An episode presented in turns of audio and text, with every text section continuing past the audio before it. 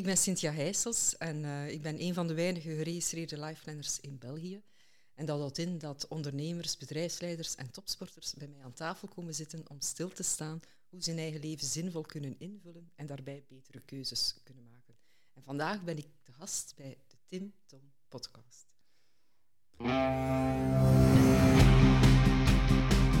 Welkom bij de Tim Tom podcast.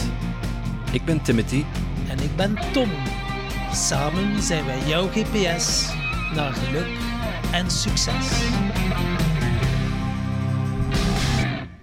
Dag lieve luisteraars en welkom bij route 80 alweer, Tom.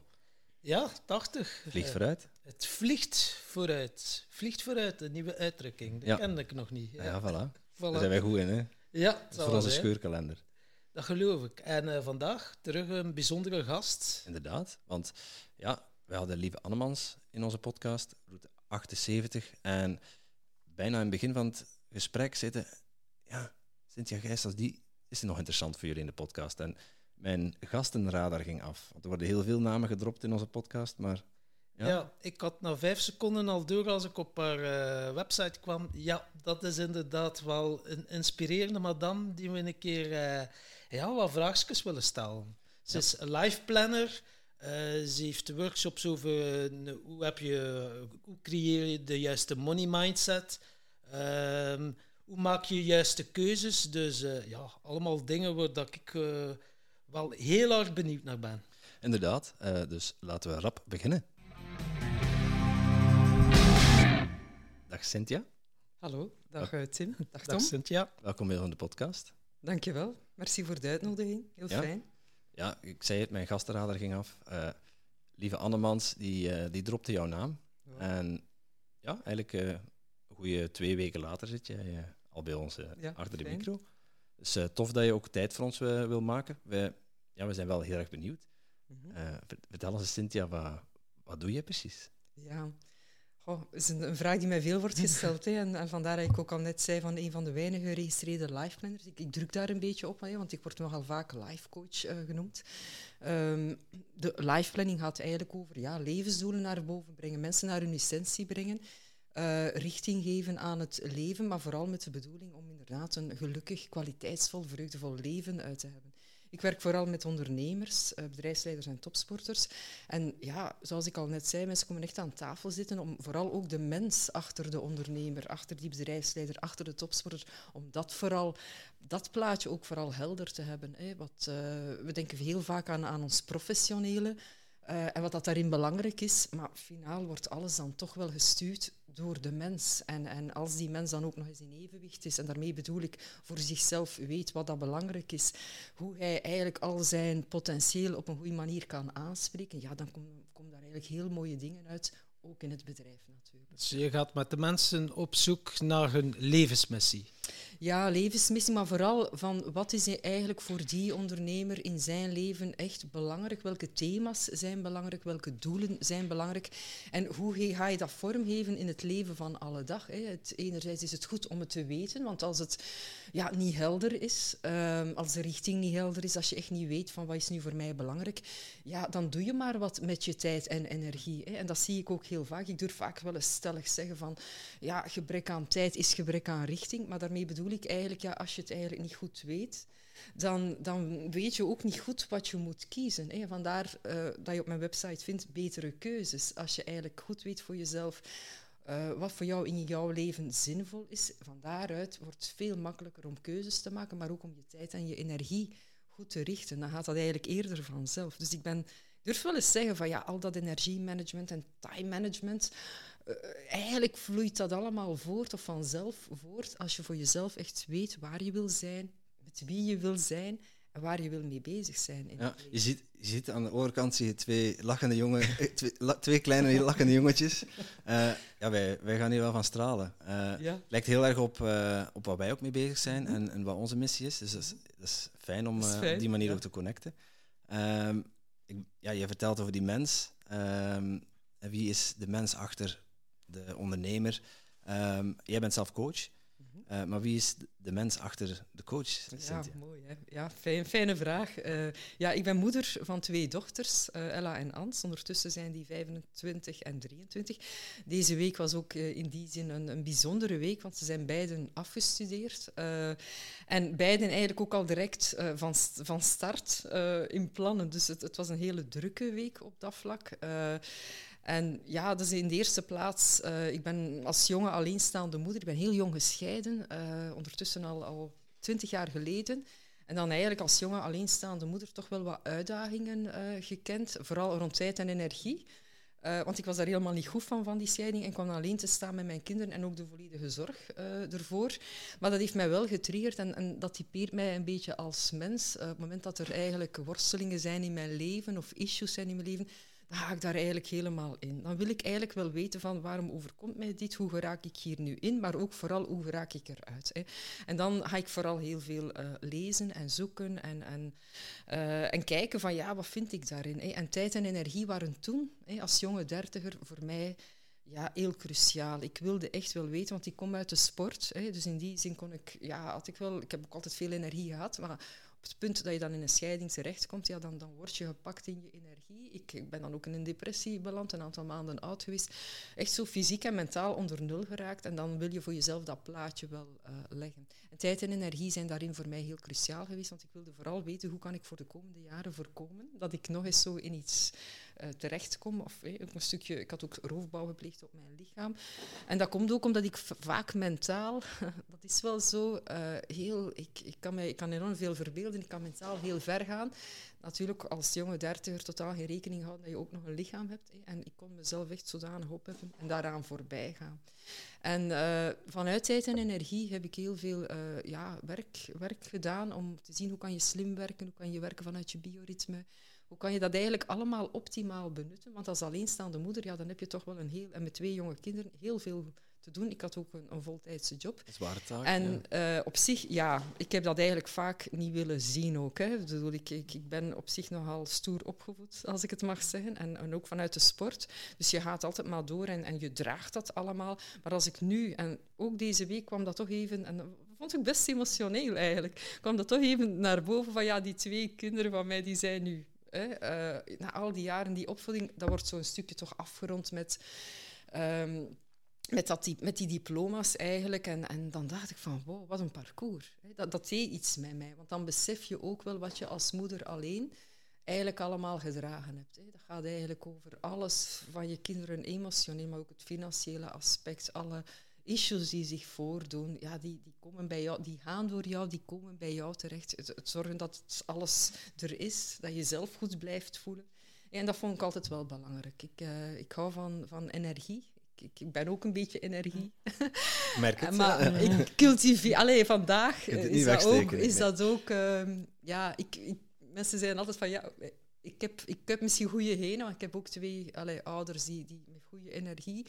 Mijn moeder is, is recent overleden. Uh, maar hoe moet ik dat zeggen? Ik, vandaag zorg ik zo goed voor die energie, waardoor hij ook eigenlijk altijd kan stromen. Hè. En, uh, dus ja, uh, dus tijd en energie als jonge moeder, dat heeft mij ontzettend geholpen op een goede manier eigenlijk uh, ook met tijd en energie om te gaan. En dat zijn vandaag ook issues waar mensen mee aankloppen. Hè.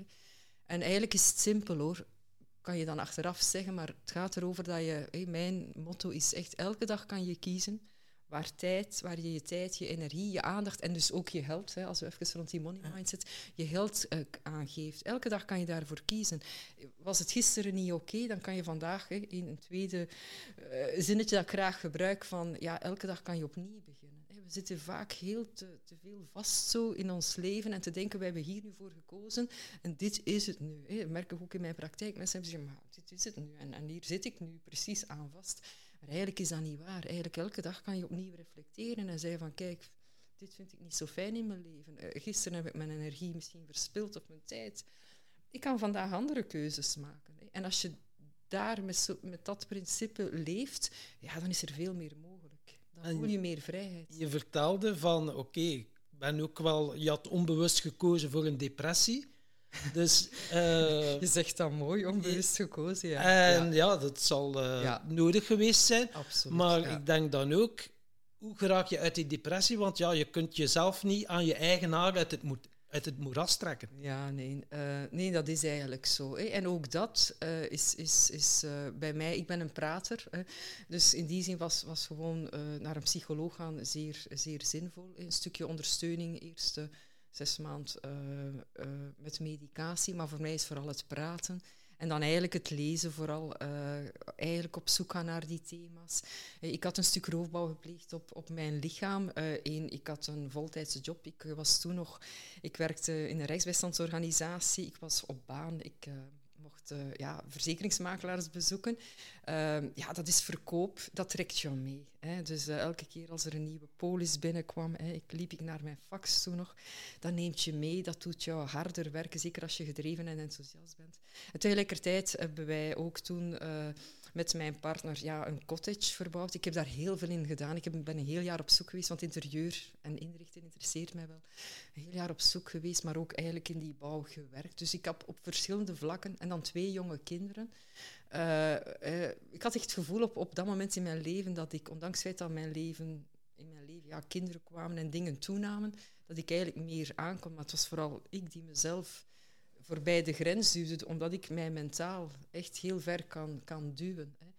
Um, en dat is eigenlijk je flexibiliteit opgezocht. Uh. Ja, daar heb ik echt de grenzen over gegaan. Hè. En, uh, en dan krijg je dan, ja, op het moment dat er dan issues zijn.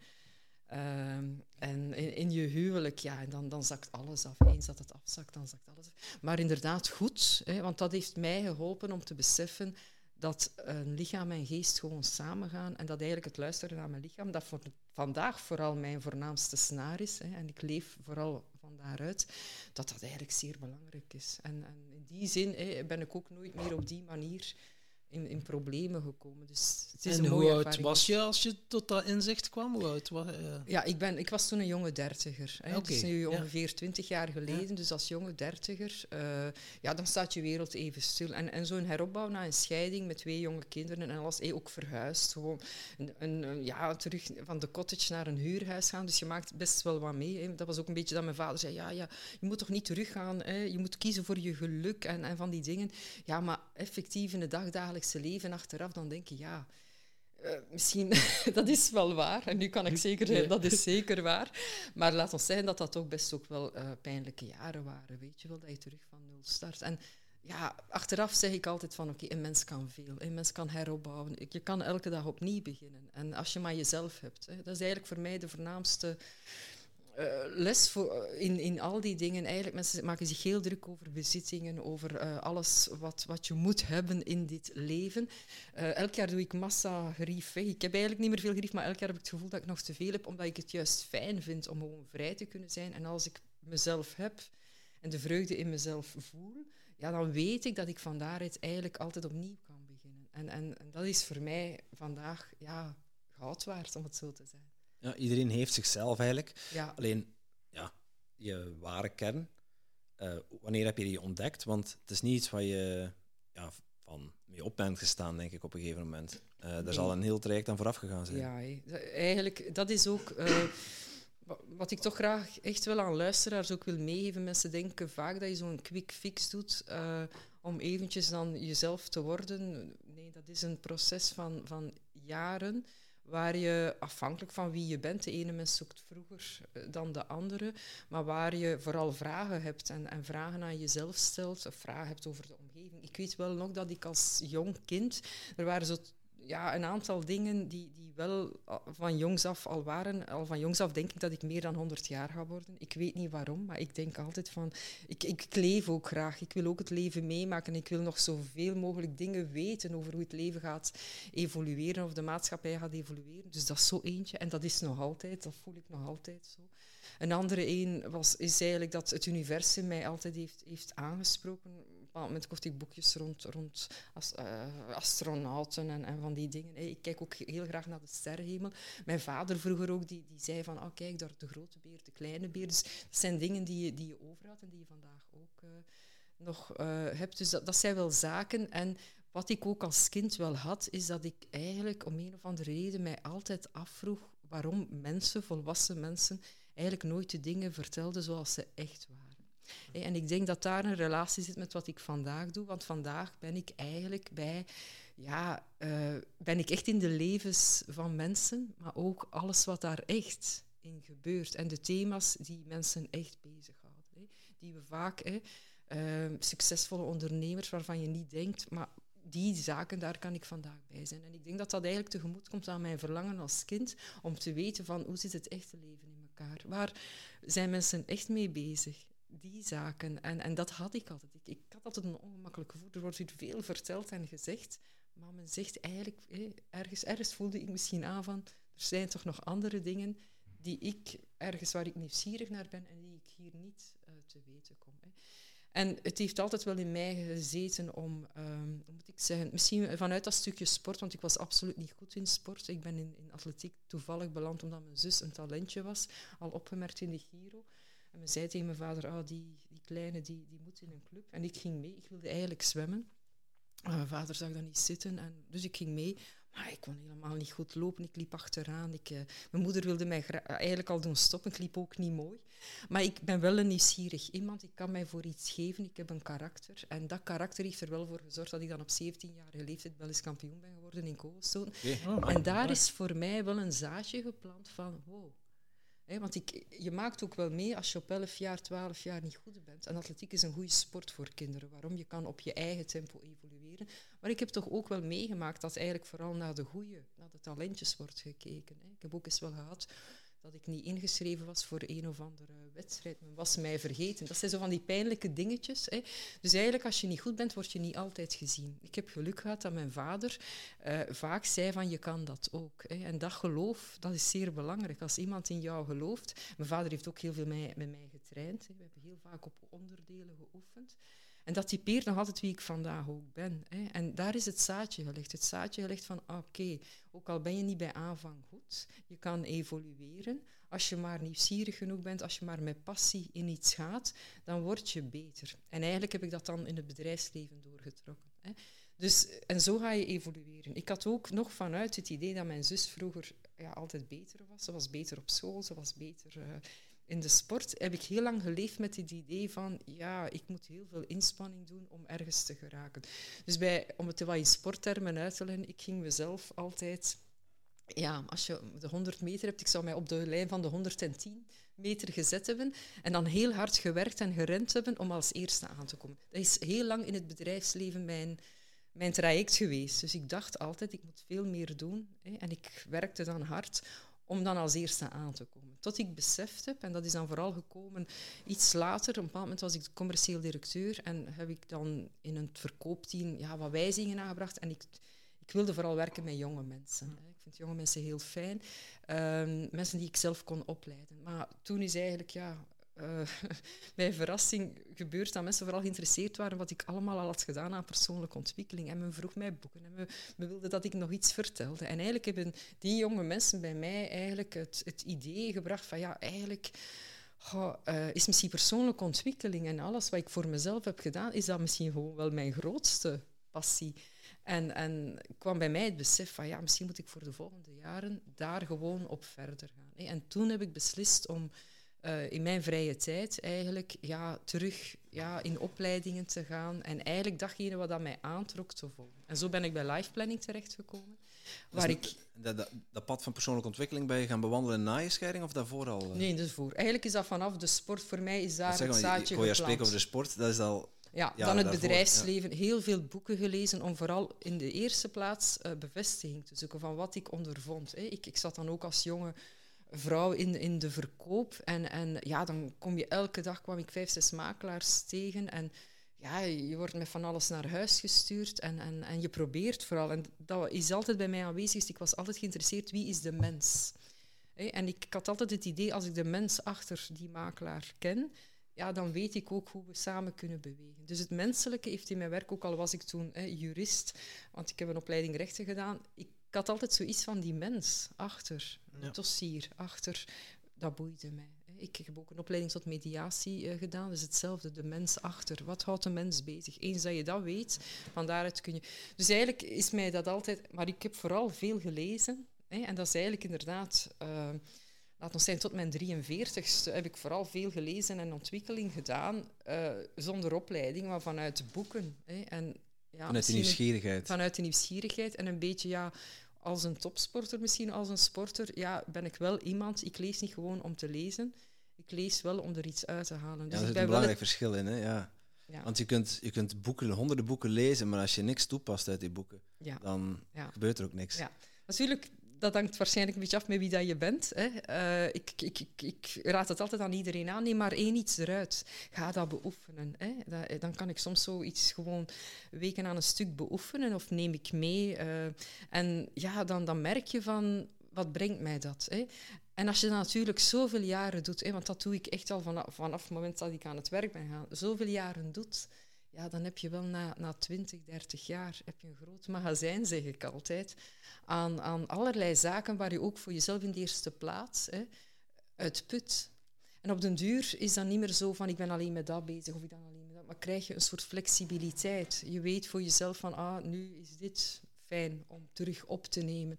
Dus dat wisselt ook wel eens bij mij. Ik heb een aantal standaardzaken die ik onderhoud. Hè, om, om die energie goed te houden, is zelfzorg voor mij een groot deel in mijn agenda. Mensen schrikken daar soms van. Maar mijn motto is echt, ja, maak van zelfzorg je nummer één. Die zelfzorg, dus die energie hoog houden. Goed houden dus je hebt een paar standaard dingetjes om dat te doen. Nu ben ik toch wel heel hard benieuwd wat dan die dingetjes mogen zijn. Ja, ik deel ze graag. Hè. Ja. De basis is al heel belangrijk. Dat is gewoon genoeg water drinken, genoeg slapen en regelmatig eten. Hè. Dus dat is iets, ik, ik moet dat soms vaak herhalen in mijn praktijk, maar ik heb soms de indruk dat mensen dat vandaag een beetje vergeten zijn. Maar dat is al een eerste dan meestal als ik opsta, hè, ik ben een, een redelijke ochtendmens, hè, dan zijn, kunnen er verschillende dingen gebeuren. De zeker nu in deze periode, trekt uh, ja, het buiten zijn. Dus dan sta ik op en dan ga ik eigenlijk meteen wandelen. Dan ga ik een uurtje wandelen. Hè. Uh, het kan ook zijn dat ik eerst mediteer. Dat kan een half uur zijn, 40 minuten, afhankelijk. Dat ook eens een uurtje, weet je wel. Dan ga ik echt het zitten ook beoefenen. Het blijven kunnen zitten zo lang. Hè is dingen. Ik doe ook een paar keer in de week een, een lichte krachttraining. Hè. Dus dat gebeurt allemaal in de ochtend. En soms kunnen ze alle drie tegelijk, allez, na elkaar zich voordoen. En soms is het dan wandelen, krachttraining, wandelen, mediteren. Weet je wel. Of ook eens een dag gewoon niks. Hè. Bedoel, het, kan dan ook, het is niet zo dat het allemaal disciplinair is. Het is vrij, vrij natuurlijk. Tussen de sessies, dus ik werk eigenlijk ook met een, met een model van weinig klanten genoeg tijd en genoeg tijd tussen de sessies. Ook voor elke klant mediteer ik. Dus in die zin is er altijd een groot stuk. Dus dat zijn eigenlijk standaard dingen die gewoon verzorgd uh, worden, die erin blijven. En natuurlijk, daarnaast voed ik mij met heel veel uh, te lezen. Dus echt daarvoor gaan zitten of liggen. Vrijdag is eigenlijk mijn uh, dag voor persoonlijke ontwikkeling, heb ik dat genoemd. Dan kan ik echt een boek beginnen lezen en dan is het s'avonds ook wel uit. Ik kan ook een dag echt niks doen, echt lummelen. Uh, ik ben dus heel veel buiten. Ik, zit, ik heb ook een tuin. Zal wel zijn dat tussen de sessies ik ook wel gemakkelijk in mijn tuin uh, ga zitten. Of gewoon nog maar de zon op mijn gezicht uh, laten binnenkomen. Dat zijn eigenlijk allemaal voedende dingen. Ja, en als je dat eigenlijk voor jezelf onderhoudt, dan op een bepaald moment vraagt dat ook geen inspanning meer. Hè. Dat is het voordeel van een beetje rituelen, van, van gewentes. mensen denken altijd van dat is toch moeilijk, maar eigenlijk wordt dat op een bepaald moment een tweede natuur. Hè. Dat is zo in mij dat is zo verworven, om het zo te zeggen, dat dat eigenlijk niet meer, niet meer veel vraagt. En, en het principe van het tandenpoetsen uiteindelijk. Ja. Je doet het nu ja, zonder dat je erbij nadenkt, ja, het zit in je systeem. Ja, en dat vind ik eigenlijk ook voor het leven een mooie metafoor. Als je weet wat voor jou zinvol is en als je weet wat voor jou die elementen zijn die jouw leven zinvol maken of, of die jou die vreugde brengen, ja, als dat dan in je agenda zo staat, ja, dan word je gedragen door je agenda. En dan ben je eigenlijk nu al, niet later, maar ben je nu al daar waar je wilt zijn. De kracht van het later in het nu te brengen vind ik belangrijk. Heel veel mensen kloppen aan ja, met dromen die ze soms denken niet meer te kunnen waarmaken, omdat ze misschien al veertig zijn. Hè, dat hoor ik soms wel eens. Of, maar het gaat erom van te komen van wat zit achter die droom, wat verlang ik echt. En dat niet uit te stellen naar later, maar ik vind het juist mooi als ik met mensen kan werken rond het later in het nu te brengen. Want het later is eigenlijk gevormd door de vele nu's. Mhm. En eh, vaak wat dan mensen aan een droom hebben, daar zit vaak iets in wat ze vandaag, een bepaalde sfeer, iets dat ze vandaag al willen ervaren. En mensen zien soms niet dat wat ze willen ervaren vaak in dit huidige leven nu al kan gewoon ervaren worden. En dat is fijn. En mensen dan het niet weten van, ja, dat levert mij vreugde op. Die weten, ja, en daarvoor komen ze bij u. Ik weet het niet meer, jong. Welke kant dat ik uit moet met mijn leven? Ja, hoe begin je daaraan? Hoe ga je Ja. gaan ontdekken Ja. bij iemand van, ah, dat doe ik echt graag. Als we bijvoorbeeld aan mij iemand voor, wat deed jij graag als kind? Wat is precies? Is dat volledig één grijze zone? Ik weet dat niet meer wat ik graag deed. Ja, klopt. Dus ik vermoed dat er nog eens zo mensen zijn. Ja, maar ik heb dat ook. Hè. Ik ben, ik, het is niet dat ik alles van vroeger, dat ik denk van... Dat vind ik ook eigenlijk niet altijd relevant. Het, het kan leuk zijn, maar vaak is dat zo'n vraag die je hoort, wat deed je vroeger? Ja. Ja. Weet je, is een vraag die ik eigenlijk niet echt stel aan mensen. Hè. We gaan echt, eh, weet je, in, in een traject eh, dat mensen bij mij doorlopen, gaan we echt eerst verkennen. We gaan vooral, ik heb ook altijd een aantal vragen. Wat willen mensen bereiken? Weet je, hoe beleven ze het nu? Ehm, wat belemmert hen? Weet je, die, zaken. Hè. Dus daar vertrekken we van uit. Ik werk rond geld, omdat geld is eigenlijk een weerspiegeling van hoe dat je in het leven staat. Hè. Geld is ook emotie. Het is heel interessant als we vanuit het thema geld gaan kijken hoe je naar geld kijkt, hoe je geld ervaart. Hè. Vaak is dat een reflectie van, van andere elementen in je leven. Dus op die manier beginnen we eigenlijk een stukje vanuit geld en leven, ja, vooral eh, te zien van, ja, wat vertellen mensen, waar leggen ze de nadruk op, weet je wel. Dus dat is vrij verkennend. Hè. Om dan eigenlijk vooral eh, met, ik werk ook met, met levensvragen, vooral een stukje te, te gaan zien van, oké, als je echt morgen met een nieuw wit blad kan vertrekken, of als je inderdaad financieel eh, zoveel geld hebt, niet alleen voor nu, maar ook voor later, niet alleen voor jezelf, maar ook voor bij wijze van spreken iedereen die je wil, ja. hoe zou jouw ideale leven er, eruit zien? Soms een lastige vraag. Ja. Mensen zeggen, maar dat is een droomvraag. Ik wil niet Ja. dromen. Ja, Oké. wij stellen ze ook, eh, we stellen ze in het begin van ons traject. Hè. Ja, Ja. ja. Hè? Dus ik bouw wel op eerst vanuit verkennen wat, wat willen mensen bereiken, Ja. wat, wat is voor hen een Juist Ja. Om, ja, om die grens even los te laten van, Ja. van het onmogelijke, Ja. eh, was, was, was onmogelijk niet bestaat. Ja, ja. Vul het maar in. Ja, maar belangrijk is, meestal, ja, dat is moeilijk, maar mensen hebben vaak ook, als mensen komen, gaan ze in het begin ook een aantal dingen afzetten waar ze het moeilijk mee hebben. Hè. Het is heel interessant om dan eens te gaan kijken, ja, maar wat wil je in de plaats? Me- Daar kunnen Ja. mensen wel bij komen. Ja, ja, hè. wat wilde niet? Oh ja, dat, dat, Ja, dat. Ah, ja. maar wat wil je in de plaats? Hè? Omdat je ze dan naar die mogelijkheden. Hè? Als je niet oplet, zouden mensen in de onmogelijkheden blijven. Hè? En geld is daar ook een mooie in, want veel te vaak denken we dat de hoeveelheid geld die we hebben ons vastzet of vrijzet. Terwijl het eigenlijk, ja, het is niet de hoeveelheid geld. Het zijn onze gedachten en emoties rond geld die ons vastzetten en vrijzetten. Hè? En dat zie je wel, ons zelfvertrouwen, eh, ons succes, eh, ons, eh, ja, onze mogelijkheden, onmogelijkheden. We laten dat veel te vaak afhangen van de hoeveelheid geld die we hebben. Hè? En dat zijn zaken waar ik wel allee, met mensen naar kijk, om, om dat juist te kunnen doorbreken en relaxer te worden rond geld. Want eens dat je ook snapt hoe je denkt eh, rond geld, wat je voelt rond geld en hoe dat, dat eigenlijk bepaalt hoe je in het leven staat, ja, dan kan eigenlijk ook een stuk transformatie gaan beginnen. Hè. Dus het gaat een stuk over, het, wat ik vooral doe, is bewustwording in gang zetten. Bewust worden dat er mogelijkheden zijn, dat je als je anders kijkt naar bepaalde zaken, dat er al vanzelf iets kan veranderen. En als je dan nog eens weet wat voor jou in jouw leven belangrijk is, ja, van daaruit krijg je een stuk helderheid. En het is vanuit die helderheid dat je dan eigenlijk, dat is dan de volgende uitdaging, want het is niet genoeg van te weten. In actie kunt schieten. Het is ook nog belangrijk, want in het doen, in de uitvoering, daar zit de vreugde. En dat is, dan kom je altijd bij obstakels. Als Ja. mensen het weten, dan zie je ook de energie. dan noemen wij dat in lifeline is het tor- Dan is die, die passie weer aan. Mensen gaan ook stralen. Dan kom je monsters tegen. Maar op het moment dat je dan zegt, nu gaan we dit vertalen naar de realiteit van elke dag, dan kom je nog altijd bij die, ja, die beren op de weg.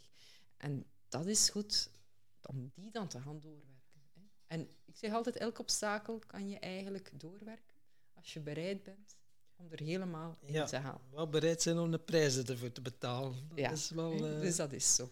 Ja. En wat dat mij ook inderdaad ook opvalt, dus je bent life planner. Ik zeg dat soms ook tegen mensen. Iedereen als ze op vakantie gaan, die hebben allemaal een, een vakantieplan. Oké, ik wil naar daar, dat hotel, dan moet dat en dat voorzien zijn. Oké, die een vlucht, tak, tak, alles, All alles is geregeld. Dus dat is volledig geregeld. Maar ik zeg, en heb je een levensplan? Oeh, levensplan, wat is dat? Dus echt, een vakantieplannen is geen probleem voor mensen. Maar een leven plannen, dat is dan toch precies iets waar dan ze dan niet over nadenken. Ja, ja daarom vind ik het woord life planning vind ik het ook fijn, want het, het, er, de mensen haken er verschillend op in. Mensen die zeggen, oh ja, planning, dat heb ik nodig in mijn leven. En mensen hebben planning, leven plannen, dat schrikt af. En eigenlijk, ja, life planning, als je het woord strikt neemt, niet alles hoeft gepland te zijn. Maar zoals ik zeg, als je helderheid hebt over waar je wil zijn, met wie je wil zijn, wat voor jou de thema's zijn die voor jou belangrijk zijn, dan kun je in het dagdagelijkse leven betere keuzes maken. Dan vraagt het ook geen moeite niet meer om te, te bedenken waar wil ik zijn, met wie wil ik zijn. Dat gaat vanzelf, omdat je weet van, dit is, is wat voor mij belangrijk is. En hoe meer dat je daar uh, op vaart, ja, hoe helderder het wordt. Hè. En dan is er al veel minder planning nodig. Maar het eerste stukje is wel dat je toch eens kijkt van hey, wat is in mijn leven belangrijk? Om van daaruit eigenlijk naar een, laat ons zijn, misschien minder gepland leven te gaan. Ik leef vandaag mijn ideale week. Mensen denken van, ideale week, dat kan toch niet? Ja, ik heb dat eigenlijk jaren geleden vastgelegd op basis van de jaren kennis over mezelf, vanuit mijn bioritme, wanneer ik graag aan het werk ben, wat ik wil doen, voor wie ik er wil zijn. En vandaag de dag werkt dat nog altijd voor mij. Wil dat dan zeggen dat dat altijd zo strikt is? Nee, maar de elementen die voor mij zinvol zijn, die zitten er, erin. Ik flow daar vandaag op. Dat betekent ook dat als ik iets moet plannen, het heel simpel is. Ik bedoel, ik hoef niet meer na te denken. Er gaat geen tijd verloren van wanneer zet ik een bepaalde klant. Het is heel simpel, maandag, dinsdag, woensdag begeleid die klanten. Donderdag is mijn dag om dingen uit te werken, mensen te ontmoeten. Vrijdag, dag voor persoonlijke ontwikkeling. Kijk, dan zit je in een persoonlijke ontwikkelingspodcast. Kijk, kan niet beter. ja. Maar het is natuurlijk, dat is mijn week. Hè. Dat heb ik gelegd voor mezelf, vanuit werkelijk de diepte in te gaan, te voelen hoe wil ik leven. En vanuit ook het volgende stukje van waar is, doet, wat doet mijn lichaam goed. Hè. En dan hoeft het allemaal niet meer zo gepland te zijn, omdat het vanzelf loopt. Dus het woord voor mij is veel ruimer dan alleen echt een planning maken waar mensen vandaag aan denken is dan gewoon, je gaat echt effectief alles vaak te vol plannen dan, hè, want dan is het ook niet meer mogelijk of haalbaar soms.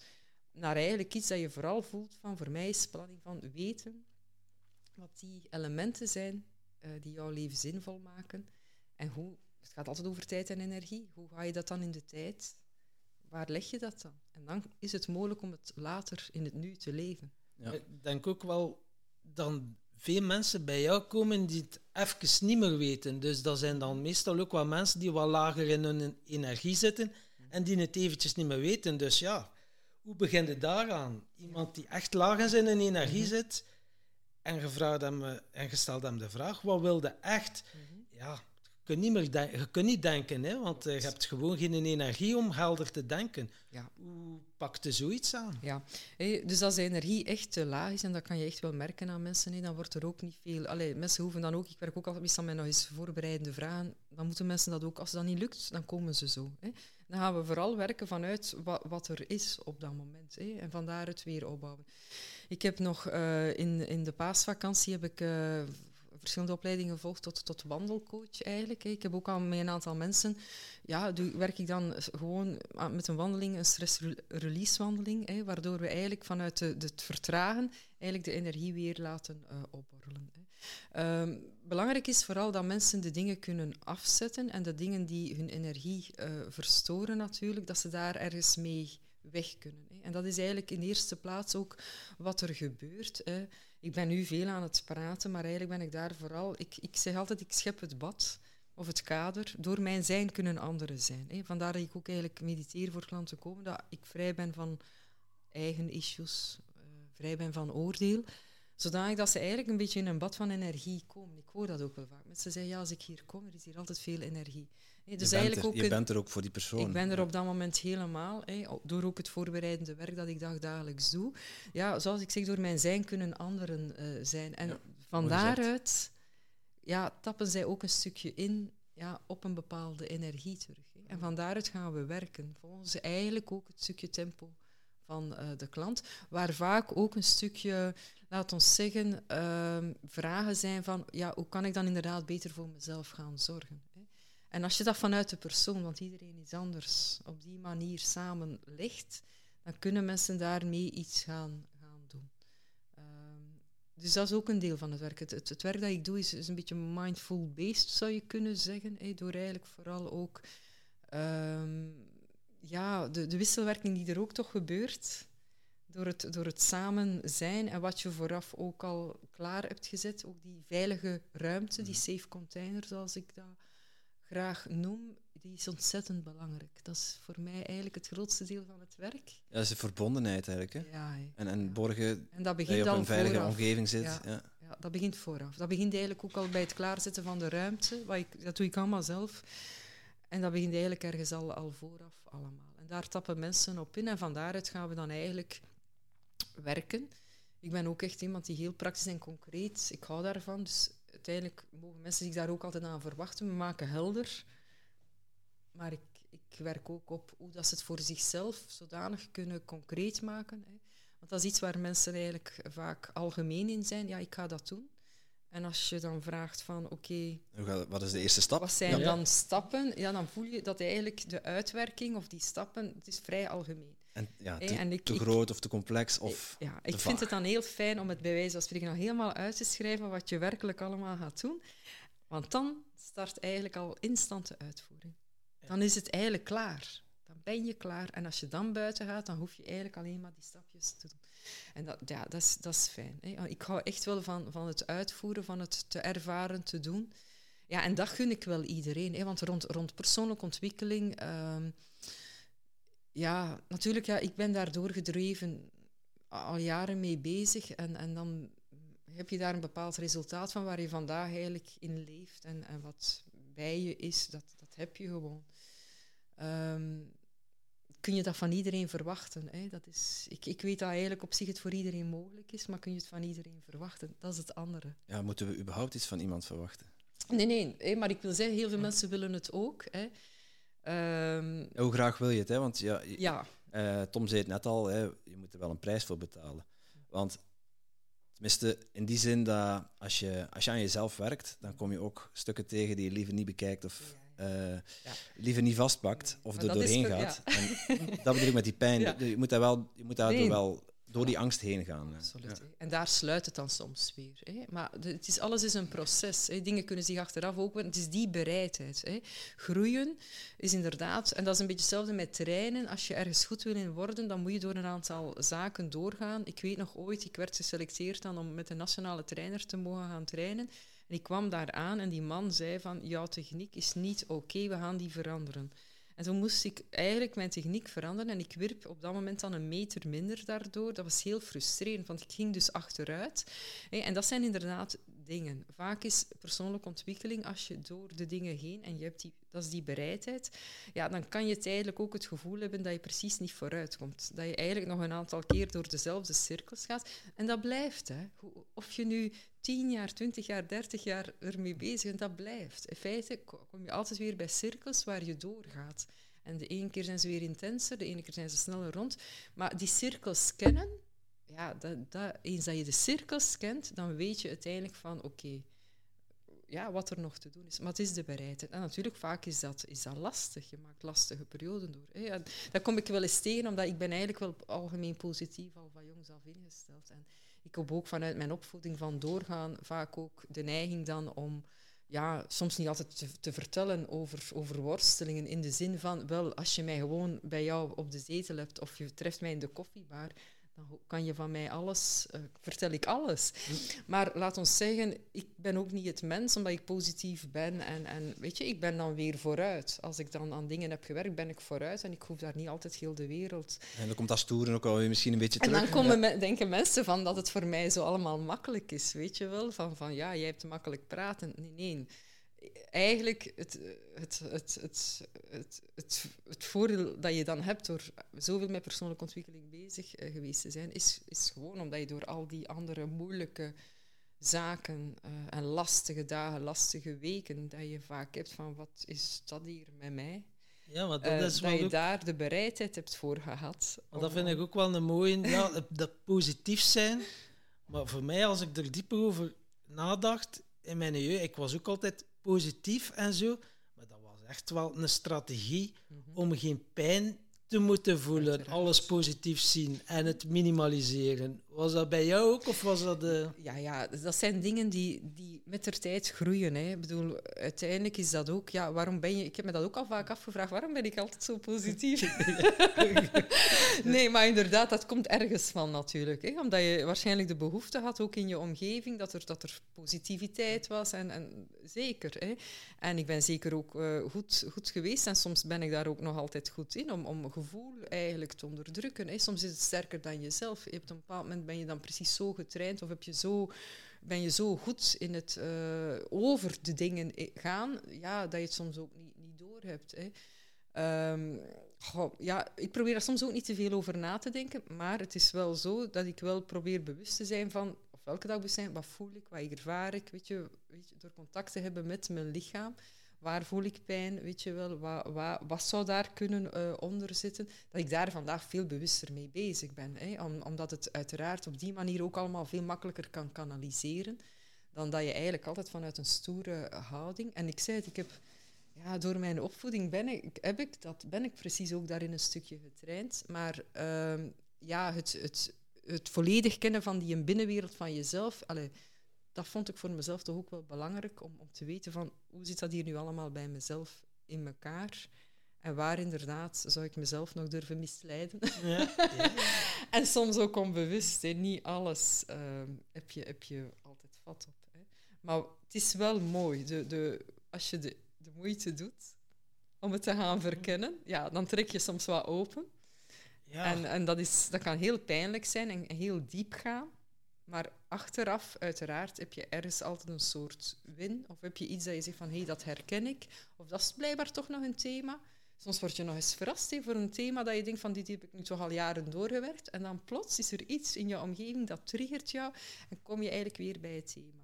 Eigenlijk is, dat merk ik ook, ik wandel veel, ik kom dan mensen tegen. Uh, in de natuur, eigenlijk is altijd alles een spiegel.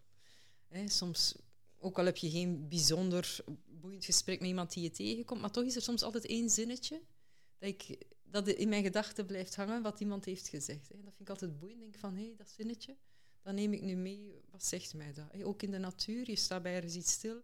Denk van, en dat vind ik boeiend aan het leven. Eigenlijk kan je alles rondom jou gebruiken um, ja, om, om bij jezelf eventjes stil te staan.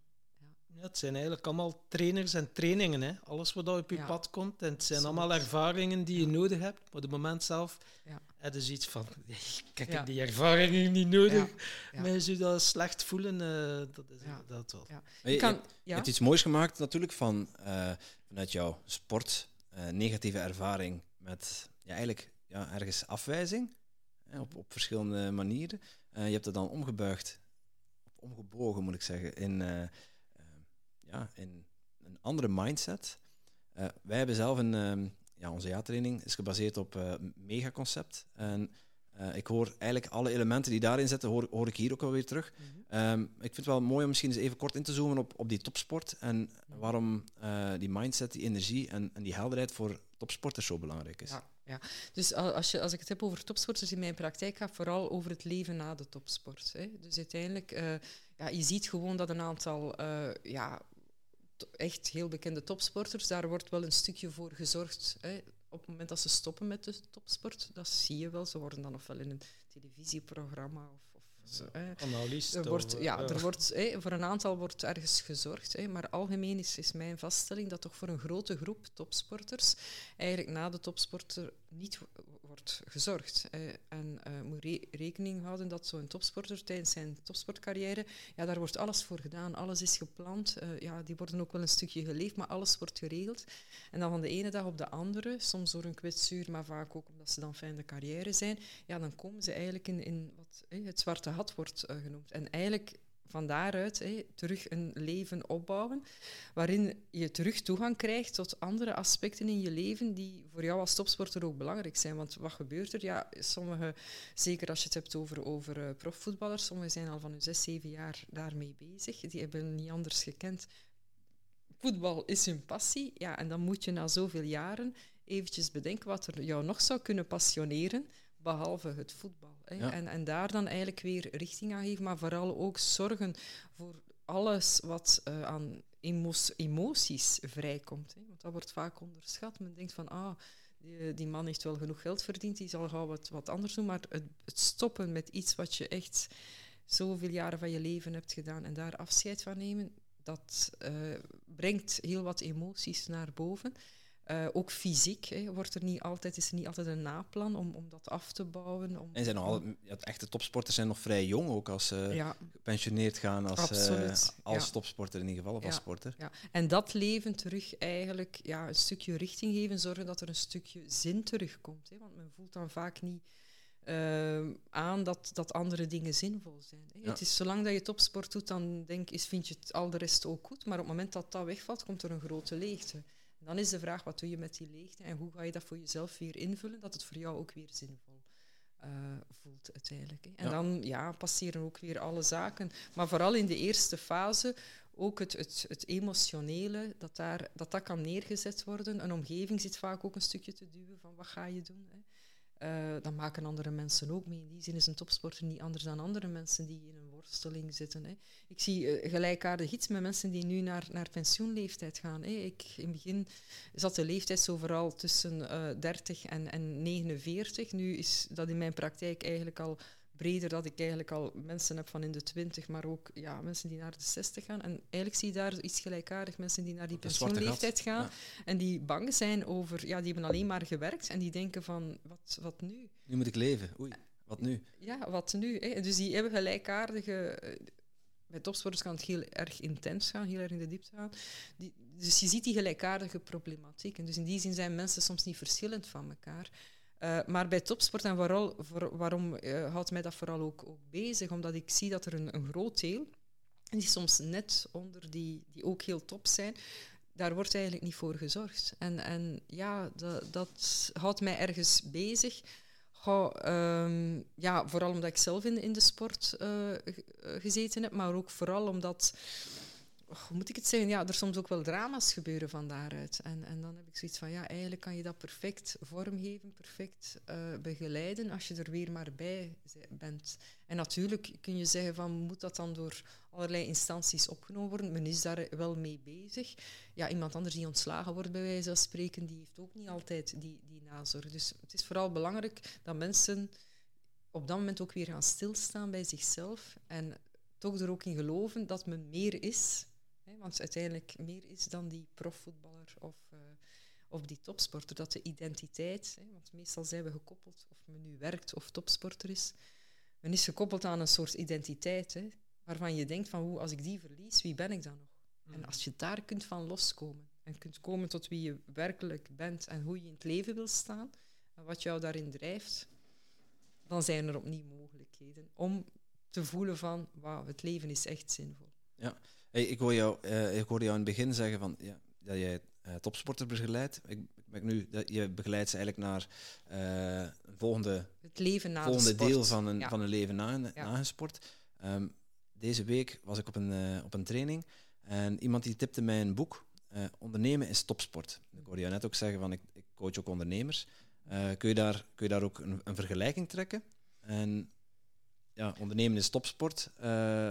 Wat, wat, zegt dat voor jou? Ja, het is een slogan die, die vaak wordt gezegd. Hè. Het staat ook, ook goed natuurlijk. Hè. Wel, het gaat er natuurlijk om... Allez, voor, ik, ik kom natuurlijk uit de sport. Hè, en de wijze waarop ik leef en waarop ik dingen aanpak, die, die zijn zeker gerelateerd met hoe dat je dat in sport doet. Hè. Sport is vooral gebaseerd dat je regelmatig traint, dat je genoeg rust. Zeer belangrijk uh, in, in, in de sport. Dat je, dat je uiteraard... Ja, je hebt een doel doel dat jou stuurt. Hè, en dat je in functie van dat doel eigenlijk alles organiseert om daar uh, te geraken. Eigenlijk, als je dat vergelijkt met het leven, of als je bepaalde doelen in je leven wilt realiseren, hè, laat ons daar dan van uitgaan, dan kun je dat eigenlijk net zo aanpakken. En daarom geloof ik erin, als je inderdaad goed voor jezelf zorgt, als een topsporter niet goed voor zichzelf zorgt, ja, dan gaat hij eigenlijk op wedstrijden niet presteren. Als hij zich overtraint, hè, wat, wat vaak in de Belgische atletiek met lopers vroeger werd gezegd, ze, trainen te hard op training, zodat het uh, in de wedstrijd er niet uitkomt. Eigenlijk kan je daar pa parallellen trekken met, met ondernemers Ondernemers overtrainen zich ook. In die zin, ze werken soms dag en nacht omdat ze denken, ik moet dag en nacht werken. Zorgen niet genoeg voor zichzelf, maar als gevolg dat ze op een bepaald moment ja, voeling verliezen met zichzelf, voeling verliezen met de mensen in het bedrijf uh, en noem maar op, uiteindelijk niet meer helder zien, uh, niet klaar kunnen kijken. Dus in die zin kun je wel die, die vergelijkingen maken. Dus hoe beter dat je voor jezelf zorgt, hoe beter dat je weet waar je mee bezig bent. Wat in de topsport natuurlijk heel erg nauw wordt opgevolgd, uh, heel erg nauw wordt opgevolgd, uh, zijn, zijn dat zaken die eigenlijk ook in het leven of om een doel te bereiken ja, even, even relevant zijn natuurlijk. Zie. Ja.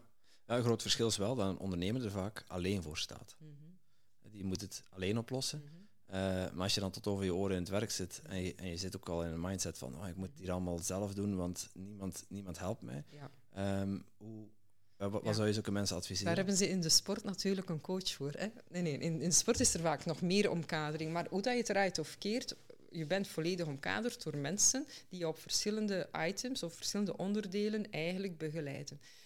En als ondernemer wordt daar vaak nog over getwijfeld. Hè? Meer en meer hè, hebben ondernemers uh, begeleiding, uh, zoeken ze coaches op. Ik heb ook CEO's die om de zoveel tijd bij mij aan tafel komen zitten puur gewoon om alles op een rij te zetten, om even de dingen die ze niet in de omgeving kunnen delen, uh, te delen en een bepaald stuk weer, uh, gewoon uh, op een bepaald stuk weer vooruit te zijn. Hè. Op zich is daar niks mis mee. Dat gebeurt wel in de sport, op heel veel verschillende niveaus. Heel veel coaches. Hè.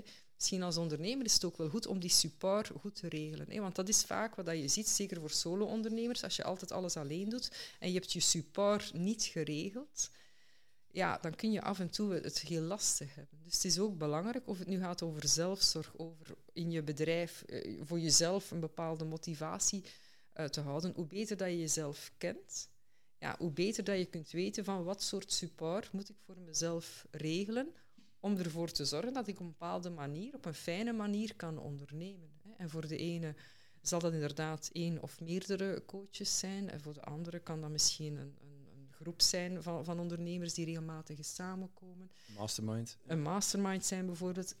Maar het heeft altijd ook te maken van weet wat bij jou past.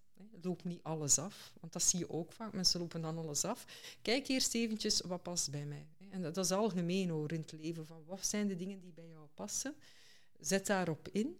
Ja, uh, doe die, ik, ik, geloof heel erg in de kleine dingen die je regelmatig doet, want die zorgen voor de grote verandering. Doe die regelmatig en, en zorg wel dat je weet wat jouw strategie is op vlak van support. Hè. Ook op het moment dat je zegt van ik heb moeilijke momenten, dat is ook in zelfzorg zo. Wat zijn dan de dingen van mezelf dat ik weet, waar ik dan best ja, naartoe grijp, om het zo te zeggen, mm. want dan kan ik mezelf weer resetten. Hè. Dus, en dat is eigenlijk op alle facetten van je bedrijf, als er bepaalde onderdelen zijn waarvan je zegt van hm, hier heb ik het vaak lastig mee, hier, maar kijk dan eens wat voor jou de nodige ondersteuning kan zijn. Dat kan een persoon zijn, dat kan uh, ja, inderdaad een, een, bepaalde groep zijn, uh, iemand waar je regelmatig eens naar belt. Dat kan zijn dat je op dat moment zegt van hé, hey, dan ga ik eens een aantal dingen op een rij zetten. Onderschat niet eventjes u eruit trekken. Um, dat hoor ik vaak. Hè. Mensen zeggen van, als ik hier, hier kom, heb ik de tijd om eventjes bij mezelf stil te staan. Dus dat wil eigenlijk zeggen, als je dat voor jezelf regelmatig zelf zou doen, dat je daar iets uithaalt. Hè. En dat vind ik interessant om vooral na te denken van, wat past er bij mij? Dat is eigenlijk het uitzoomen en een keer uh, zelfreflectie, een keer en zelfreflectie. Hè. Want heel veel mensen weten wel, wordt toch vaak onderschat. Hè. Uh, als je in de drukte van alle dag in het geleefd zijn, dan maak je weinig connectie met jezelf en dan heb je het gevoel dat je het zelf niet weet. Dan word je geleefd. Hè. En word je geleefd en je, je maakt geen connectie met jezelf, maar als gevolg dat je geen toegang hebt tot de dingen waarvan je eigenlijk, allee, de wijsheid die in jezelf zit. En ik merk dat vaak. Heel veel mensen weten wel, ook al hebben ze het idee, ik kom niet bij jou omdat ik het niet meer weet, maar als je dan met mensen aan het werk gaat, dan weet je, of dan hoor je eigenlijk dat ze wel weten wat ze willen.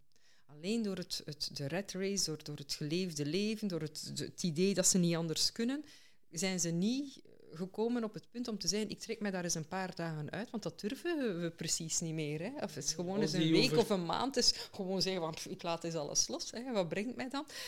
En, maar op het moment dat ze dan inderdaad ja, naar een coach komen, dan op dat moment doen ze dat vanzelf, dan maken ze tijd vrij om bij zichzelf stil te staan.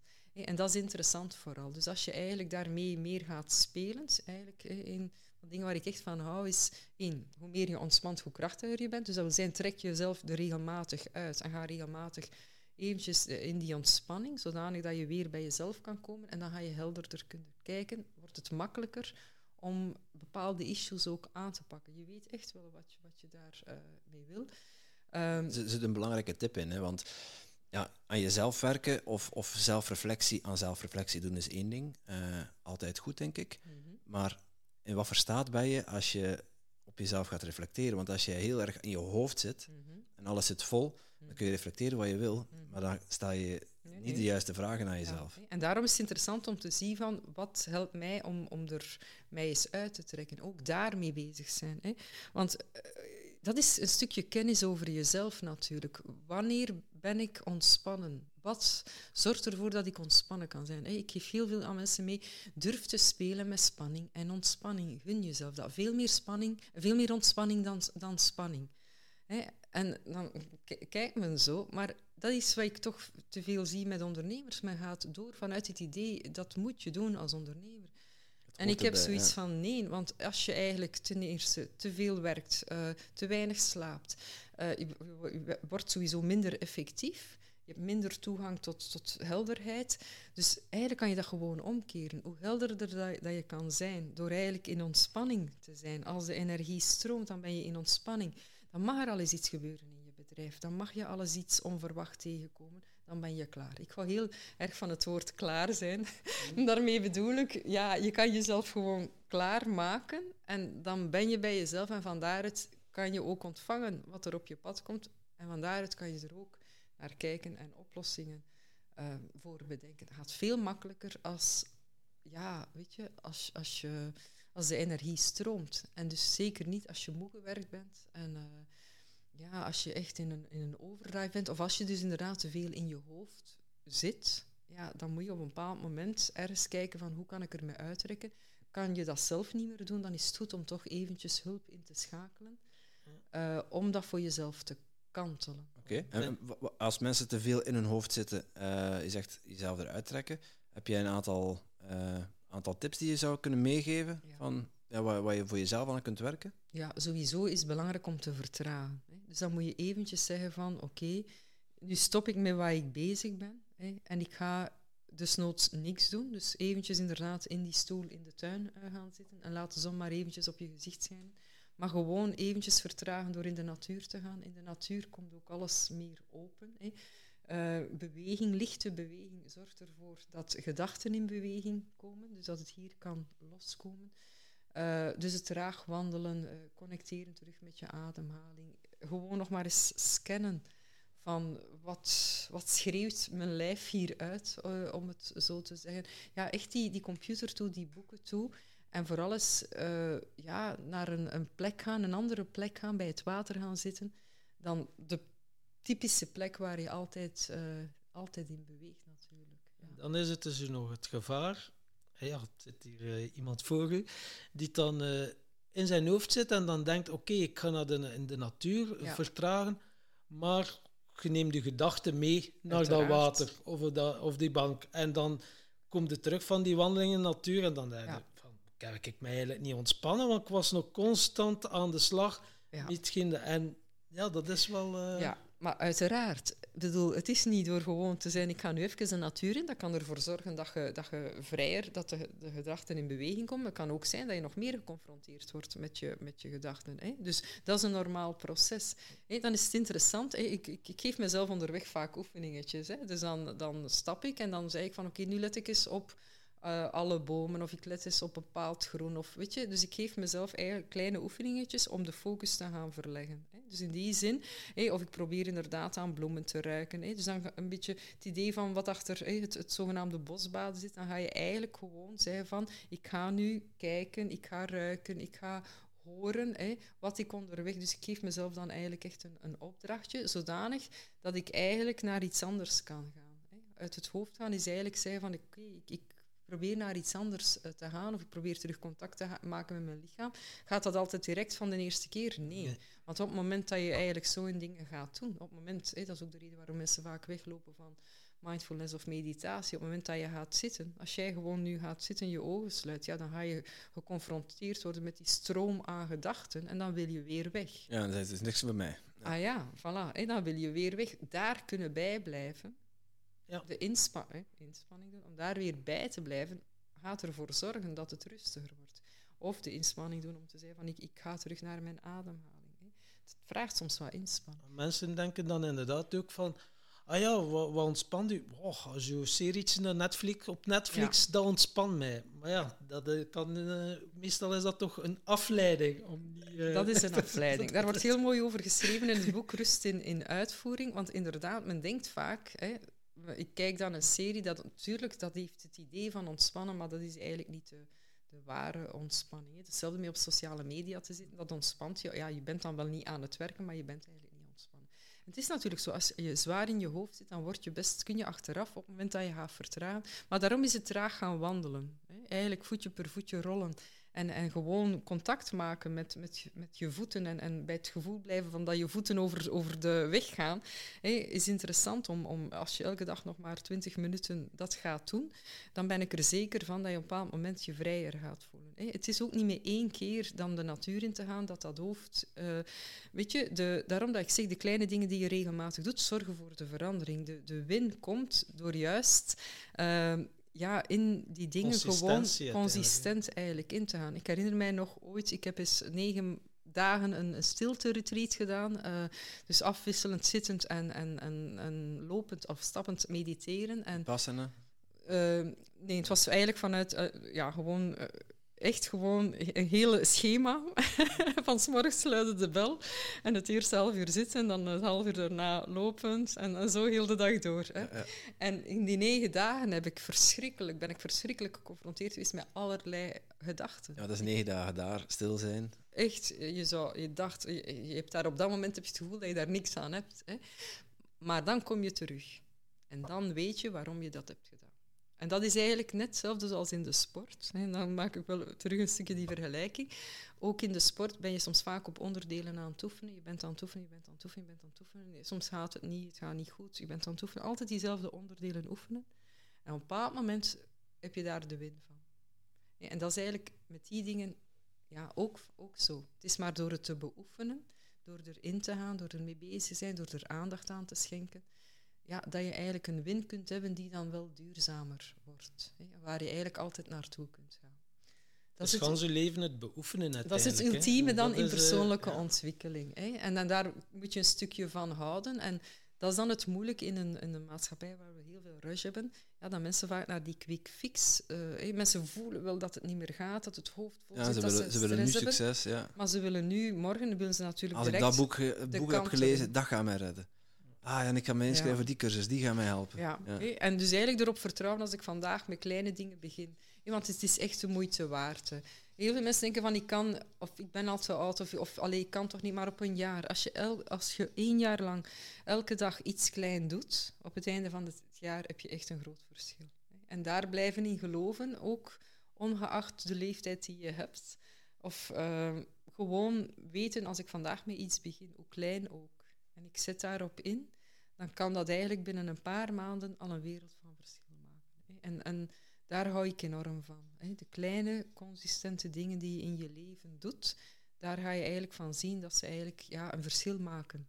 Eh, ja, in je leven en uiteindelijk ook in, in dat van anderen. En dat is ook waarom ik graag met persoonlijke ontwikkeling bezig ben en waarom ik ook graag verkondig van als je aandacht hebt voor je eigen persoonlijke ontwikkeling, maak je niet alleen een verschil in je eigen leven, maar ook in dat van. Dus zoek het soms ook niet te ver en te groot. Blijf dicht bij jezelf, doe iets dat haalbaar is. Kle- Iets dat je zegt van, hé, hey, dit zou fijn zijn.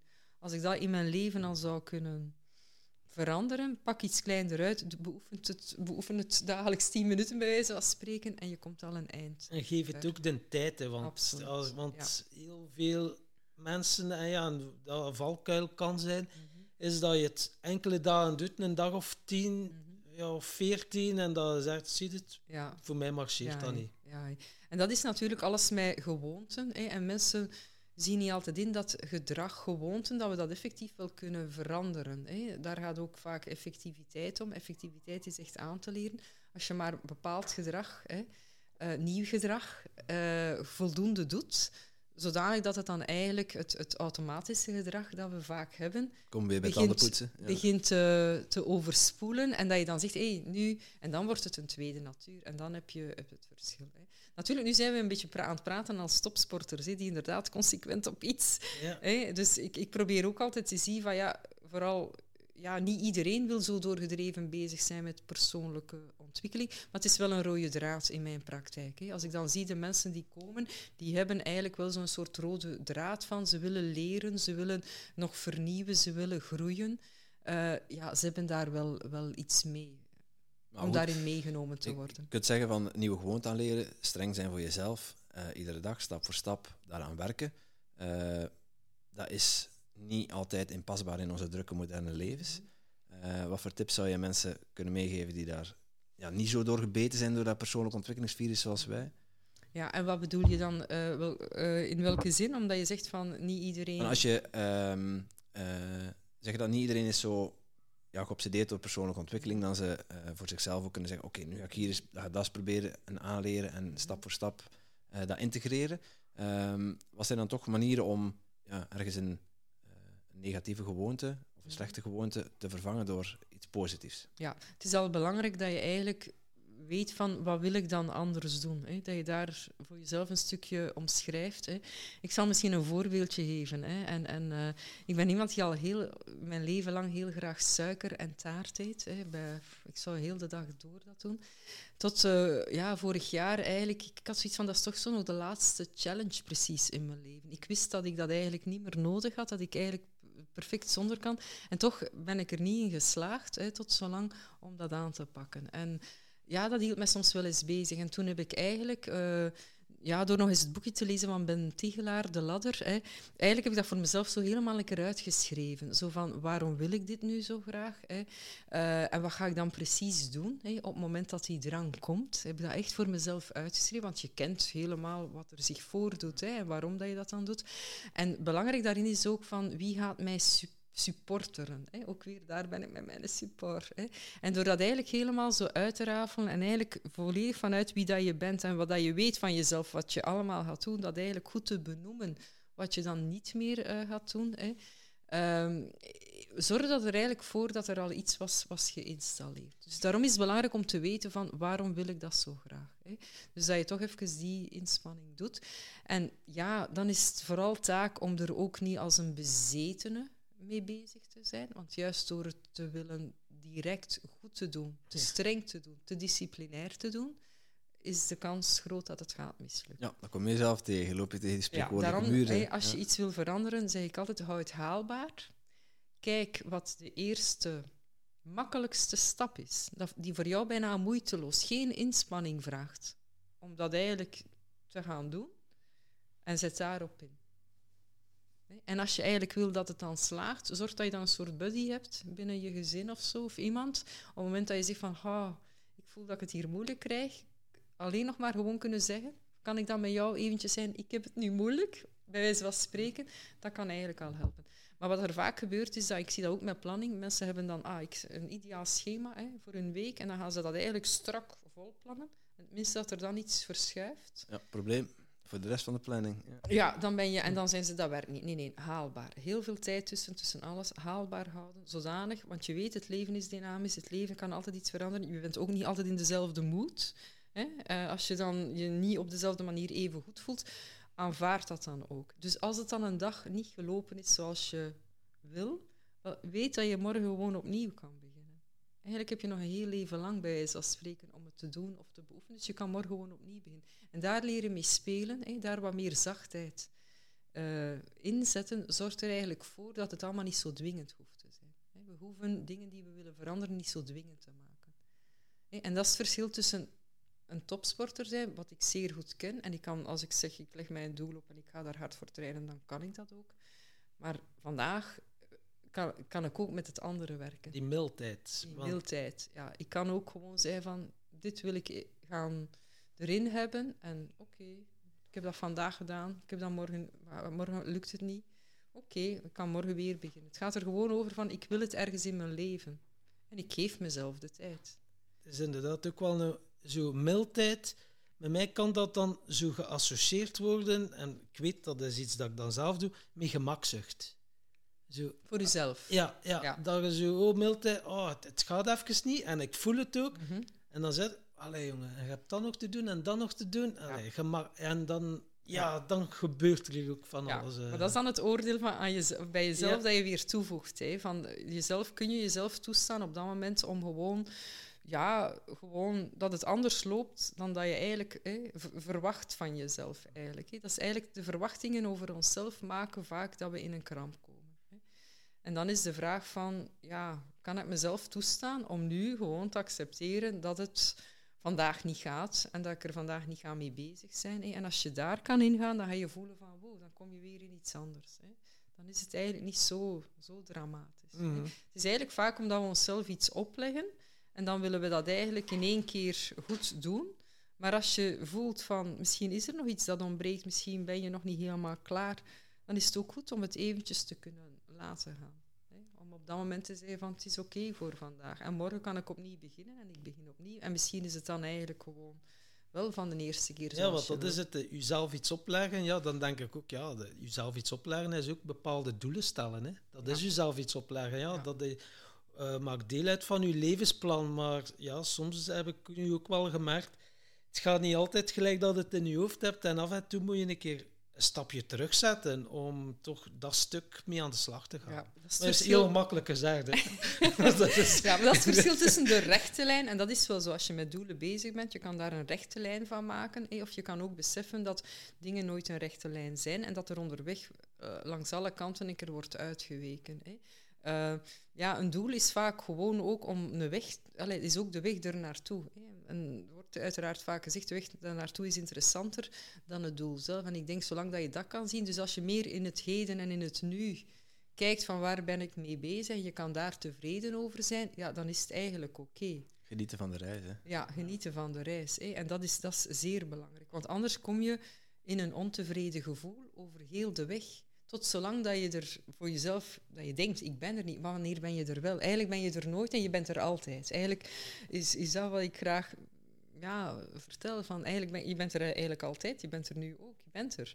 Eh, en als je dan hebt van, ja, zijn er dan nog meer dingen? Ja, tuurlijk zijn er altijd wel nog meer dingen. Maar daarom vind ik het zo fijn in, in live planning als je het later in het nu kan brengen. En als je vandaag het gevoel hebt dat je aan het doen bent, wat dat je voelt dat je wil doen, dan heb ik zoiets van, ja, dan ben je er. En het is van daaruit, dan kan er nog heel veel ontstaan. En dat is een soort innerlijke ehm, tevredenheid. Als je daar kunt komen, ja, en dat je voelt van, hé, hey, het mag morgen over zijn, maar dan heb ik wel, ben ik wel aan het doen wat ik aan het doen ben. En ben ik er wel voor de mensen dat ik er wil zijn. En ben ik wel, heb ik wel die dingen ervaren dat ik wil ervaren. Ja, dat is voor mij, ja, dat is voor mij wat het leven vandaag Eigenlijk is. het landen, het Ja. incarneren, het thuiskomen. En van daaruit ja. komt er dan nog een doel bij, nog een vorm bij van wat je al aan het doen bent of nog iets anders. Weet je ook niet wat er nog komt. Hè? Je kan inderdaad, en daarom is life planning mooi, van wie, wie dat je in wezen bent, dat gaat niet zo veranderen. De vormen waarin zich dat gaat uiten, dat is heel dynamisch. Dat is heel dynamisch. Hè? En dat laat ik ook heel graag los in het werken. Mensen, mensen komen vaak binnen om te, te willen weten van hoe ga ik dat dan doen en wat is de vorm. Die laten we los. Dat is, dat is op dat moment niet relevant. Want vanuit wie je bent ontstaan er vormen. En had ik ooit ge- geweten van, eh, ja, dat mij zou vragen om gelukscoach te zijn in een platform Gelukkige Belgen? Eh, nee, als een vorm die ik niet had kunnen bedenken. Op het moment dat ze het mij vroegen, wist ik meteen, dit is voor mij. Dus welke vormen gaan er zich nog in, in een leven aandienen, dat weet je eigenlijk niet. Maar dat je aan het leven bent wie je bent, dat is voor mij finaal. Daar ben je dan. Mhm. En daar kun je dan ja, de vreugde over voelen. hè. En dat is eigenlijk ook voor mij geluk eigenlijk. Dat is ja, zijn in vreugde, vreugde in zijn eigenlijk, maar gewoon die diepe vreugde voelen in jezelf. Ja, over het leven, maar ook over ja, het, het, het leven dat je leidt. En dat je zegt van, hé, hey, ik ben nu wel aan het doen wat ik wil doen. En, en ja, in die zin is het interessant om, om voor jezelf te zeggen van, ja, oké, ja, bepaal gewoon wat je wil of als je weet wat je wil ja, dan kun je ook elke dag afvragen van oké, wat ik hier aan het doen ben, draagt dat nu eigenlijk bij of helpt mij dat te bereiken bij wat ik wil eigenlijk? Dus dan is die connectie veel dichter. En dan krijgt je leven betekenis. Hè. En als ik daar dan het, het geldluikje aan verbind, hè. mensen denken altijd de steen of het ander, hè. goed leven en, en, of geld verdienen. Nee, het mooie is dat je als je weet hoe je wil leven, wat voor jou zinvol is, dan kan je net zoals met tijd, energie, aandacht, kan je ook bepalen van waar kan ik mijn geld naartoe richten. En dan krijgt geld ook betekenis. Hè. En dan heb je een betekenisvol leven waar dat die twee, leven en geld, op elkaar zijn afgestemd en dan is er geen ja, deconnectie, zoals het wel vaak gebeurt. Mensen werken om veel geld te verdienen, maar weten vaak niet goed waar het dan voor moet dienen om het zo te zijn. Of ja, voor de grote multinationals, hè, dat brengen we met, met kruiwagens tegelijk allemaal naartoe. Dus, En dat is wel mooi als je voor jezelf die connectie kunt maken. En dat is wel voor iedereen verschillend. Iedereen heeft eigenlijk zo'n soort eigen mix. En dat is interessant als je voor jezelf die mix kan leggen. En als je dan soms in de maatschappij, eh, ik, ik, zeg dat wel eens lachend, zo van ja, iedereen een bepaalde leeftijd allemaal hetzelfde. Men, men zet allemaal dezelfde huizen, men legt dezelfde tuinen aan. En men rijdt allemaal met dezelfde auto's. Maar als ik dan kijk in het werk dat ik doe met mensen, ja, dan zeg ik nee, het is, iedereen heeft echt wel een andere mix. En als je dat plaatje voor jezelf kan leggen, en dat je jezelf dan ook toestaat om te zeggen, dat ga ik ook leven, los van wat de anderen doen, ja, dan heb je voor jezelf echt wel iets dat afgestemd is op wie je bent en, en waarvan je voelt van, dat is voor mij zin. Wat wil het leven van jou en niet de vraag van, wat wil ik van het leven? Ja, en vanuit de vergelijking zie je vandaag toch nog te veel, dat mensen te veel ja, ehm, bezig zijn met geld verdienen om te kunnen doen wat bij wijze van spreken de buurman ook doet of de vrienden ook doen. Hè. En als je dat kunt voor jezelf omkeren, Uh, vandaar is ook alles verbonden met geld. Er is geen enkel thema in het leven dat niet verbonden is met geld. Altijd wordt het linkje gemaakt met geld. Maar als je dan voor jezelf weet, en dat is het eerste, hè, dat doen we ook in life planning, eerst bepalen van wat, is voor jou die, die mix, wat zijn jouw doelen. En dan kan je kijken van wat heb ik dan nodig aan geld. En soms is dat veel minder dan mensen denken, bij wijze spreken. Maar ook van hoe kan ik het dan richten? Want dan krijg je dus wel een mooie afstemming. Dan maak je voor jezelf dingen waar met, met de middelen die je hebt of die je nog wilt uh, verwerven. Hè. Of genereren. Ja, voilà. Jij, uh, je, spreekt, je spreekt over vanuit die staat van zijn. Uh, we noemen dat dan in persoonlijke ontwikkeling noemen we dat kernwaarden. Dat je leeft vanuit je kernwaarden. Mm -hmm. jij bent gespecialiseerd ondertussen in, of zeer, zeer gevorderd in, in persoonlijke ontwikkeling. Wel benieuwd hoe, ja, hoe, hoe zou jij je kernwaarden omschrijven? Ja, Eigenlijk gaat het erover om eigenlijk, voor mij, de kernwaarden zijn eigenlijk, als ik het noem, is echt wel een verschil maken. Hè? Echt een verschil maken. Um, ik weet nog een tijdje dat ik zo dacht van ja, is de beste willen zijn. Ik ben ook wel iemand die graag wint, maar eigenlijk gaat dat echt om een verschil maken. Vanuit wie ik ben. Dat is een verschil maken.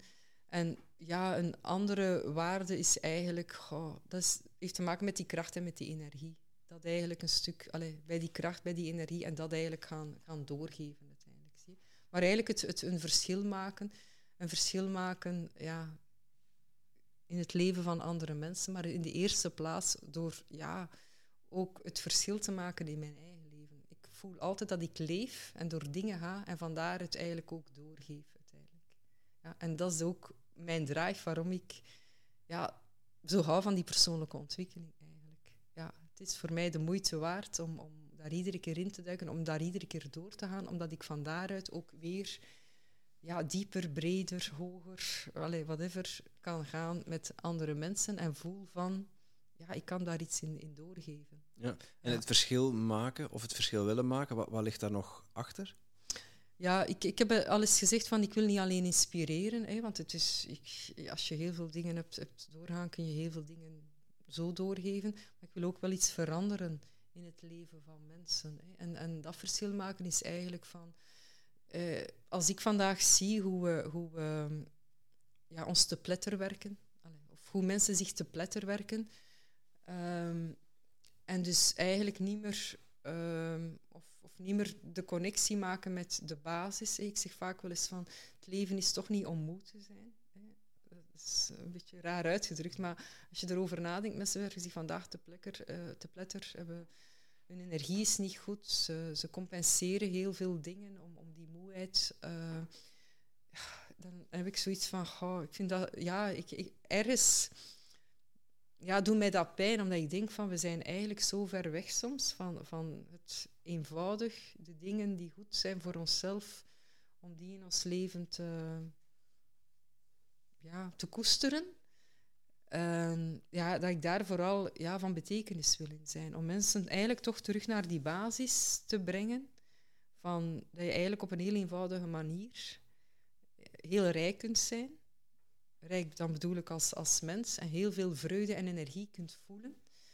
Um, mij eigenlijk ja, niet, zo, niet zo op een moeilijke manier. Ik heb het gevoel dat we het nu overdreven uh, complex maken en dat we onszelf zodanig dan voorbij lopen ergens doet mij dat pijn. En daar, daar iets in veranderen, daar eigenlijk elke dag met mensen rondwerken. Want dat, zo is mijn werk. Bedoel, het is echt in de realiteit het met mensen doen, waar ik heel erg van hou. Dat is voor mij, voelt aan als mijn bijdrage. En ik merk dat ook als ik ga wandelen, op straat loop, in de supermarkt ben, in een koffiebar zit. Ik word altijd door mensen aangesproken. Mensen bedanken altijd voor... Uh, het fijne en, en energiegevende gesprek. En ik denk, ja, dat is eigenlijk wat ik, wat ik ook wil meegeven. En, en natuurlijk heb je dan zoiets van, goh, hoe fijn zou het niet zijn als heel veel mensen terug een stukje die connectie met zichzelf kunnen maken, goed voor zichzelf weer kunnen zorgen. En dat we eigenlijk niet in zo'n maatschappij leven waar mensen alleen maar zeggen van, oh, ik heb het druk, bij moe. Uh, maar dat we gewoon kunnen zijn. Uh, en dat we met elkaar kunnen zijn. En dan geloof ik erin dat het, het leven eigenlijk rustiger kan zijn en dat we ook veel minder zonder oordeel zijn en frustratie. want als je moe gewerkt bent en, en je hebt hetzelfde druk, dan kan er eigenlijk niks meer bij. Dan heb je geen tijd voor, voor de buurman, heb je geen tijd voor mensen onderweg. Heb je, soms ben je thuis uh, een lastig persoon. Dan denk ik van, het enige waar je dan tijd voor hebt zijn frustraties en problemen. Dan denk ik van, en, daar ja. is het leven... Dus dat is iets wat mij soms wel zo uh, bezighoudt. Dan denk ik, daar is het leven nu toch niet voor. Nu denk ik, ah ja, sommige lessen, ja, ja, Cynthia, het gaat wel allemaal gemakkelijk klappen. Maar op het, einde van de, op het einde van de maand moet, er, moet je wel liggen. Ja. En uh, ik doe mijn job niet echt graag, maar ja, ik heb dat wel nodig om mijn rekeningen te kunnen ja. betalen. Oké, okay, ik zou graag bij jou een, uh, een traject willen volgen. Ja, maar heb ik hier uh, geen uh, 1000 euro of 2000 euro om dat traject te doen. ja, zeg het een keer, Cynthia. Ja. Hoe kun jij mij helpen? Absoluut. En ik denk dat heel veel mensen ja. die leeglopen op hun job ergens diep van binnen voelen van ik moet iets anders doen, maar ja, er moet ook wel geld binnenkomen. Ja, en dat is inderdaad altijd de, de, de mindset die vastzet. Er moet geld binnenkomen, want ik heb hier van alles en daar natuurlijk moet dat geld binnenkomen. Maar als ik dan kijk hoeveel stretch dat er vaak toch nog is op, op bepaalde budgetten. Ik heb het niet over de mensen die, allez, die echt te weinig hebben. Maar bij de mensen die ik dan zie, de stretch die er wel is op budgetten, omdat men vaak eigenlijk niet bewust is van waar gaat mijn geld. Als je echt te, te, snel leeft, geen tijd neemt om bij alles stil te staan, je voelt je energie wegtrekken, je voelt je ongelukkig, mensen gaan heel veel compenseren en geld uitgeven aan allerlei zaken. Dure reizen, reizen waar ze het gevoel van hebben, dan komen ze na een week terug en zeggen ze, oh, ik voel mij nog niet beter. Dus als je ook even voor jezelf de inspanning doet om eventjes op een rij te zetten van, oké, waar gaat mijn geld naartoe? En is dat, zijn dat allemaal zaken ja, die eigenlijk, als ik dan weet wat voor mij belangrijk is in mijn leven, connecteert dat met wat dat belangrijk is in mijn leven. En dan ga je zien dat heel veel mensen tot de vaststelling gaan komen dat er heel veel geld weglekt naar allerlei dingen die, die ze eigenlijk niet altijd willen in hun leven. Het is ook zeer boeiend. De, de, bij de drie levensvragen is daar de vraag, als geld dan geen rol speelt, om het zo te zijn, of als geld voor jaren uh, aanwezig is, dan zie je altijd dat mensen die dingen noemen die eigenlijk geen geld kosten. Ja, ja. Dus in, in die zin, het is niet zo van, het is niet omdat je uh, bent en niet... En, en, uh, allee, het gaat erover dat mensen denken, we moeten hard werken om dat geld te verdienen, maar je kan ook slim werken, je kan op een, op een positieve, op een relaxe manier werken. Hè. En voor, het is ook niet omdat je een andere job gaat doen dat je geen geld meer gaat verdienen. Het belangrijkste is dat je weet van, wat kost jouw leven jou? Eén, in de eerste plaats, wat zou mijn ideale leven zijn? Als je ideale leven er eentje is, waar dat je veel gaat wandelen met je gezin, waar dat je heel veel dingen die mensen willen doen die geen geld kosten. En als je dan gaat becijferen wat je nodig hebt, en dan kun je van daaruit gaan kijken van hoe kan ik het anders doen. er zijn tal van manieren om anders te gaan kijken naar, naar jouw financiën, maar vooral in die eerste plaats is het goed om te bepalen van wat zou voor mij ideaal zijn. En daar is gewoon voor de oefening nog maar is durven bijkomen. Heel veel mensen hebben zoiets van, ah, ik ga daar niet in omdat ik hier het gevoel heb dat ik toch vastzit aan, aan al mijn rekeningen. Maar dat is durven loslaten. En eerst eens voor jezelf bepalen, wat zou nu ideaal zijn? Als ik echt zou kunnen het vanaf morgen installeren, hoe zou, wat zou mijn ideale leven zijn? En van daaruit dan kom je uiteraard bij obstakels. En geld is het meest gehoorde obstakel. En dan gaan we natuurlijk ook die oefening doen van kijk, wat heb je nu nodig om dit leven te gaan leiden? En hoe matcht dat vandaag eigenlijk met de financiën die er zijn? Of stel dat je van job verandert. En eigenlijk is mijn vaststelling vaak hè, dat het niet gaat over die hoeveelheid geld. Hè. Ook mensen die vanuit een, een hele goede job uh, ja, iets willen starten als zelfstandige, hè, die komen altijd op geld. En ga ik dan wel nog geld verdienen? Hè? Mensen denken altijd dat je, als je zelfstandig wordt, dat je minder geld gaat verdienen. Dat hoeft niet per se. Dat kan, dat hoeft niet per se. Maar het belangrijkste is altijd dat je voor jezelf eventjes gaat kijken van hoeveel heb ik echt minimaal nodig. En, en ja, wat is belangrijk voor mij in mijn leven en hoe ga ik mijn geld daarvoor inzetten? En als ik het geld niet heb, hoe ga ik het dan inderdaad dan, dan verwerven? Dus ook daar weer, als er een obstakel is, ja, is het belangrijk om er durven naar te kijken en niet gewoon te zijn, het kan toch niet. Ja, dus eigenlijk de tip aan de luisteraars is van, oké, hoeveel geld heb je nodig om gelukkig te zijn, om je alles te kunnen permitteren wat dat er eigenlijk ja, gelukkig van wordt. Mhm. Dat is dan bijvoorbeeld 5000 euro in de maand. En dan ga je pas kijken, oké, wat kan je inzetten, welke talenten heb je om die 5000 euro in de maand te verdienen? Bijvoorbeeld, maar ik denk dat het vooral interessant is om eerst inderdaad voor jezelf na te gaan van wat zou ik willen. Hè? En als dan geld nog een obstakel is, want dat, hoeft, dat is niet per se, hè? het is vaak een, een, gewoon iets dat men denkt. Als geld dan nog een obstakel zou zijn, of je zegt van oh, dit wil ik nu echt heel graag, hoe ga ik het beredderen? Als ik kijk naar mezelf, op het moment dat ik wist dat ik eigenlijk zelfstandig wilde worden, ja, ik, uh, ik had ook uh, de gedachte van verdorie, ik heb geen partner om financieel op terug te vallen, weet je wel? Dat zijn typische gedachten die je dan hebt. Ja, en dan is de vraag van ofwel blijf ik met die gedachten zitten en dan start ik niet, ofwel ga je kijken van hoe kan ik ervoor zorgen dat ik uiteindelijk dit voor mezelf mogelijk maak. Dat is een, de, verschillende manier om naar te kijken. En dus in die zin is mindset, hoe kijk ik naar dingen? En ben ik dan bereid om het obstakel aan te pakken en door te werken? Dus eigenlijk, hoe kan ik het dan mogelijk maken? Is dat belangrijk. Dus vooral die vraag durven meenemen als je het gevoel hebt van ik zit vast. Als je dan de vraag meeneemt, maar hoe kan ik het bereiken? Hoe hebben, het, hoe hebben anderen het gedaan? Ja, rolmodel. Uh, ja, ik bedoel, weet je, ik ben ook een alleenstaande moeder. Heel veel mensen zouden Mensen zeggen soms van ja, ik zou dat niet durven wat jij hebt gedaan. Durven, het is niet zo dat ik plots van de ene dag, bedoel, je bent er wel bij. En daarom is het heel belangrijk om ook gewoon kennis te hebben van jouw financiële situatie. Heel veel mensen hebben niet altijd zicht daarop. Het is goed om dat in kaart te brengen, om te weten van... Ik weet nog op het moment dat ik al die dure opleidingen volgde, ik heb wel een paar jaar geen kleren gekocht, weet je wel. En gewoon, als je dan eens aan de knoppen hier en daar draait en zegt, hé, er komt een mooi budget vrij.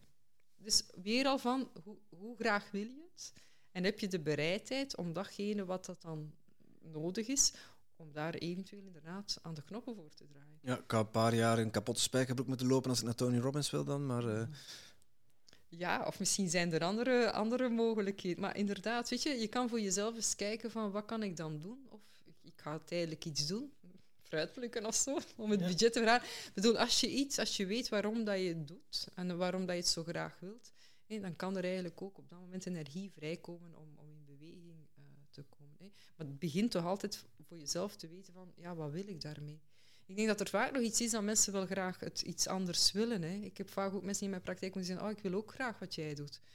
Ja, dat, kan iedereen. Iedereen kan zien van uh, hoe kan ik aan een opleiding beginnen, wat kost die opleiding, hoe kan ik het geld daarvoor uh, vergaren. Als ik het vandaag niet heb, wanneer kan ik het dan wel misschien vergaren. Maar als je het echt wilt, dan ga je die inspanning. Dus voor veel mensen nog eens iets, een opleiding, persoonlijke ontwikkeling, dat is dus niet echt tastbaar. Mm Bijvoorbeeld ja, een auto kopen of een nieuwe keuken, ja, dat, dan gaan ze tienduizenden euro's betalen om dat te hebben. Maar een opleiding, als je zegt, ja, die opleiding is bijvoorbeeld ja, dat is 2400 euro. Hey, zot jongen, dat, dat ga ik wel niet investeren. Zeg. Maar ja, wat heb je eraan? Ja. hoor je veel dat is een verschil, hè, want dat merk je soms ook als je met mensen praat rond financiën. En mensen noemen dan dingen op dat ze zich niet kunnen permitteren, maar dan in, later in het gesprek hoor je dan van, ah, ik heb dan net een nieuwe auto, of ik nieuwe heb TV, dat. Dus oké, dus het gaat erover van, ken je voor jezelf je prioriteiten? En dat is eigenlijk de oefening. Als je weet wat je wil en wat voor jou belangrijk is, en het is echt belangrijk, dan kan je gaan zien hoe ga ik mijn, mijn geld, mijn, mijn budget dat ik heb, of dat ik nog niet heb. Hè, want in mijn geval heb ik echt aan die knoppen gedraaid om budget vr- vrij te maken van mijn inkomen dat ik op dat moment verdiende, om toch die opleidingen te doen. Dus het is niet altijd zo dat je een spaarbudget eh, daar liggen hebt, dus maar draai dan eens aan de knoppen en op die manier. en het is dat eigenlijk, die oefening durven doen. En natuurlijk... eh, Kijk, als je alleen bent, dan kun je het voor jezelf beslissen. Ben je in een gezin, en dat merk ik ook wel eens, dan, dan is er ook nog een partner die daar ook een mening over heeft. Dat, dat merk je wel eens, dat mensen zeggen van, ah, ik wil dit wel graag doen, maar ja, soms al het, het bedrag, misschien daarmee kunnen we een mooie reis maken. Ja, dat hangt er dan vanaf, wat zijn prioriteiten. Dus het begint altijd met toch voor jezelf een stukje uit te maken, wat vind ik belangrijk, wat zou fijn zijn in mijn leven. Hé, of als ik inderdaad op het einde van mijn leven eh, sta, is ook een, een vraag. hé. Of als de termijn van leven, de levensvragen zitten in die richting. hé. Eerst geldt genoeg. De termijn van leven wordt korter, nog vijf of tien jaar te leven. Je bent niet ziek, maar je kan alles doen. En dan zie je dat mensen hun prioriteiten gaan scherpen. En op het einde van je leven, als het leven echt over is, van, ben je dan de man of vrouw geworden die je altijd had willen zijn? Ja, dan komen er dingen. Ja, ik, ik heb deze week nog iemand dat die zei: ja, ik ga echt geen vijf jaar niet meer wachten om ditgene wat ik nu eh, hier heb opgenoemd. Daar ga ik echt niet meer mee wachten. En dat is belangrijk. Hè? Dus eigenlijk daar voor jezelf zie van wat is nu belangrijk, wat zijn mijn prioriteiten. En natuurlijk worden we in een materialistische maatschappij verleid. Of word je verleid omdat je vrienden eh, andere dingen doen. En, en dus hoe beter dat je jezelf natuurlijk kent en wat dat voor jou belangrijk is en je kan daartoe komen, ja, hoe makkelijker het dan ook wordt om te zeggen van, goh, ik heb niet die bepaalde auto nodig. Of als ik weet dat ik graag de wereld rondreis, dan heb ik misschien genoeg aan een studio en hoef ik geen mooie villa eh, te... eh, En dus dat is loskomen van wat anderen doen en eigenlijk voor jezelf het plaatje aanleggen van, wat is voor mij zinvol? Dus eigenlijk is het gewoon ja, je creativiteit dat in iedereen zit. Gewoon een keer creatief eh, denken van hoe Ja. kan ik dat dan toch eh, Ja. bekostigen of hoe kan ik me dat toch... eh, Rond geld is dat Aanschaffen. zeker een issue. Het is als je denkt, ik moet dit ook allemaal hebben en wat anderen dan hebben. Maar check even af, klopt dat wel? heb ik Met, echt met, nodig? met, ja. wie ik, met wie ik ben. Ja, stel, dat je, stel dat je echt iedere euro zou moeten omdraaien, waar je dan minimum nodig om de week te overleven. Ja. Kunt toekomen heel weinig. ja, dus je kan voor jezelf, en dat hangt af, wat wil ik voor, hoe, hoe, hoe ga ik stretchen? Dat kun je voor jezelf bepalen. En hoe liever dat je iets wil, ja, hoe meer dat je bereid bent om de, om de stretch misschien tijdelijk te doen. Of een verhoogde inspanning te leveren. Maar dat is een eigen keuze. Hè. Dat kun je mensen ook niet... eh, eh, je kunt dat niet verlangen van mensen, maar dat is wel, als je het voor jezelf... Dat kan je voor jezelf wel doen. Je kan voor jezelf wel die stretch gaan opzoeken. Dat je zegt van, hé, als ik dit echt wil, hoe kan ik dan inderdaad met mijn financiën aan de slag gaan? Of het kan zijn dat je zegt van, ik blijf misschien nog tijdelijk in een job, juist omdat ik dan op een bepaalde manier nog een spaarbudget kan, eh, kan doen. Eh, maar doe eens de oefening. Hè. Er wordt heel veel te veel gepraat zonder de oefening te doen. En dus dan blijven we hangen in zo die algemene dingen. Ja, maar ja, dat gaat niet, want ja, ik, eh, ik heb een huis, ik heb een auto. Ja, ik heb ook twee kinderen, ik heb ook een huis, ik heb ook een auto. Ja, het is niet altijd simpel ook. Ja, Ja. hè? nee, het is niet simpel. Maar het is interessant. En daarom dat ik zeg, de hoeveelheid is, een elem- is, is vaak het element dat genoemd wordt. Maar hoe we denken over geld, hoe we... ehm, ja, de, de emoties rond geld bepalen eigenlijk veel meer ja, onze, ja, het gevoel dat we vastzitten of vrij zijn. Ik heb mensen die met 5000 euro het gevoel hebben dat ze, dat ze veel mogelijkheden hebben. En je hebt mensen die met 500.000 euro het gevoel hebben dat ze nog altijd tekort hebben. Dus om maar aan te geven dat het dus niet aan de hoeveelheid geld altijd gelegen is. Het, de hoeveelheid die je nodig hebt hangt af van waar wil ik dan naartoe. Maar we denken veel te vaak van, ja, als ik die hoeveelheid heb, dan zal ik dit gaan doen. Maar dat is niet altijd waar. Dus heel concreet, dus eh, die workshop dat je geeft over money mindset, Mhm. Wat dat je net vertelde, daar ga je eigenlijk mee aan de slag. Ja, in die workshop die ik voor, voor startende ondernemers geef, eh, vooral, eh, is eigenlijk, ik vertrek daarvan, geld is emotie. Daar vertrek ik mee. hè. En zoals ik al zei, we denken vaak dat de hoeveelheid geld ons, ons eh, vastzet of vrijzet, maar dat is het dus niet. Het zijn onze gedachten en emoties eh, over geld die ons vastzetten en vrijzetten. En dan doen we ik altijd de oefening hè, dat we teruggaan naar onze jeugd, waar we eventjes gaan zien van wat werd er zo over geld gezegd door uw moeder, door uw vader. hè. En gaan meestal zijn dat die one-liners, die gezegden, die is, geld groeit niet op onze rug. Maakt niet gelukkig. Eh, maar niet gelukkig. al die, dus dan gaan we die eigenlijk uit heel de groep... Zijn gaan we- hamsters, de. DDV haalden. Gaan we die eigenlijk... Ja, dat zijn allemaal de zaken. En dan gaan we die alle- allemaal oplijsten. En dan eh, van daaruit gaan we vooral ook kijken, dat zijn dus overtuigingen rond geld, waarmee je eigenlijk vaak ook je onderneming gaat opbouwen. hè, Of gewoon je leven gaat opbouwen. Gaan we kijken van welke emotie zit daaronder. hè. Dan kom je eigenlijk altijd bij, ja, bij schuld, bij schaamte, bij jaloezie. Allee, al die zaken. hè. En geeft mensen eigenlijk een beeld van... En belangrijk is dat je weet van dat je... Ja, elke overtuiging is de keerzijde allee, eh, van, van een andere. Dus dat wil zeggen dat als je vandaag denkt van ik moet mijn geld sparen, hè, stel dat je in je jeugd gehoord hebt van je moet je geld sparen, dan kan het zijn dat je op het moment dat je zelf over je geld gaat, dat je eigenlijk hetzelfde doet. Ik moet mijn geld sparen, want je hebt dat gewoon gekopieerd van wat je in je omgeving hebt ge- gehoord. Maar het kan ook zijn dat die uitspraak jou zodanig heeft verstikt dat je, tegenovergesteld. dat je eigenlijk het, hè, een anti-gedrag bent gaan en dat je eigenlijk gewoon zegt van oh, geld sparen, nee, bij mij moet mijn geld rollen. Dus als je voor Dus jezelf, mijn kant op. Ja. als je voor jezelf zicht hebt eh, van wat jouw overtuigingen zijn rond geld, maar ook nog eens het pijnlijke gevoel dat eronder zit, dan weet je ook waarom je rond geld eigenlijk vaak altijd hetzelfde gedrag stelt of vaak altijd hetzelfde doet en vaak altijd dezelfde issues of problemen het is als je daar kan bijkomen en daar bewust wordt van wat zijn mijn overtuigingen, dan kun je eigenlijk, zeg ik, ja, op het buffet, hè, want geld sparen of geld laten rollen, dan heb je een heel landschap waarin je kan gaan kiezen van hoe wil ik het nu voor mezelf. Misschien is het interessant om op bepaalde aspecten in je leven het geld ietsjes meer te laten rollen. Dat wil zeggen, iets misschien aan jezelf te gunnen. Hè? Want dat is ook zelfzorg. Hè? Eh, als we het daarover hebben, eh, iets, iets aan jezelf gunnen, eh, financieel, is ook een vorm van zelfzorg. Of kan het in bepaalde momenten van je leven zijn dat je zegt van hé, hey, als ik dan toch dat doel wil bereiken, dan is het misschien goed dat ik vandaag ietsjes meer mijn geld spaar. Hoe meer bewust dat je daarvan bent, welke overtuigingen ervoor zorgen dat jij, op welke manier dat jij in het leven staat en dus ook in je bedrijf staat en op welke manier jij je geld uitgeeft, ja, hoe meer dat je eigenlijk een ontspannen relatie kunt eh, opbouwen met geld. En met als gevolg dat je veel beter kunt kiezen van oké, hier, ja, als ik hier mijn geld blijf of laat rollen, ja, dan zal ik inderdaad nooit misschien dat, dat huisje, dat ik, eh, zal ik daar nooit toe komen. Dus ik zal toch moeten een stukje mijn overtuiging moeten brengen naar, ja, ik, ik ga geld sparen, want dan ga ik inderdaad dat huisje kunnen. Hè. Dus daar zijn we ons niet altijd van bewust, met welke overtuigingen rond geld lopen we rond. Wat doen die ook met ons? Hé, zie maar eens, hè, als je je brievenbus opent en straks is er een brief van de belasting en je moet toevallig heel wat betalen. Kijk maar eens wat je denkt en voel maar eens wat je voelt. hè. En dat geeft al aan van, oeh, wat doet dat met mij? hè? Vaak ehm, zien we geld als iets negatiefs, als iets lastig, hè, iets pijnlijk. En het is die pijn die ervoor zorgt dat we vaak eigenlijk verkeerde keuzes maken of dat we eigenlijk vaak altijd hetzelfde dingen herhalen en waarvan we dan denken, zie je wel, het is altijd hetzelfde in mijn geraak hier niet meer uit.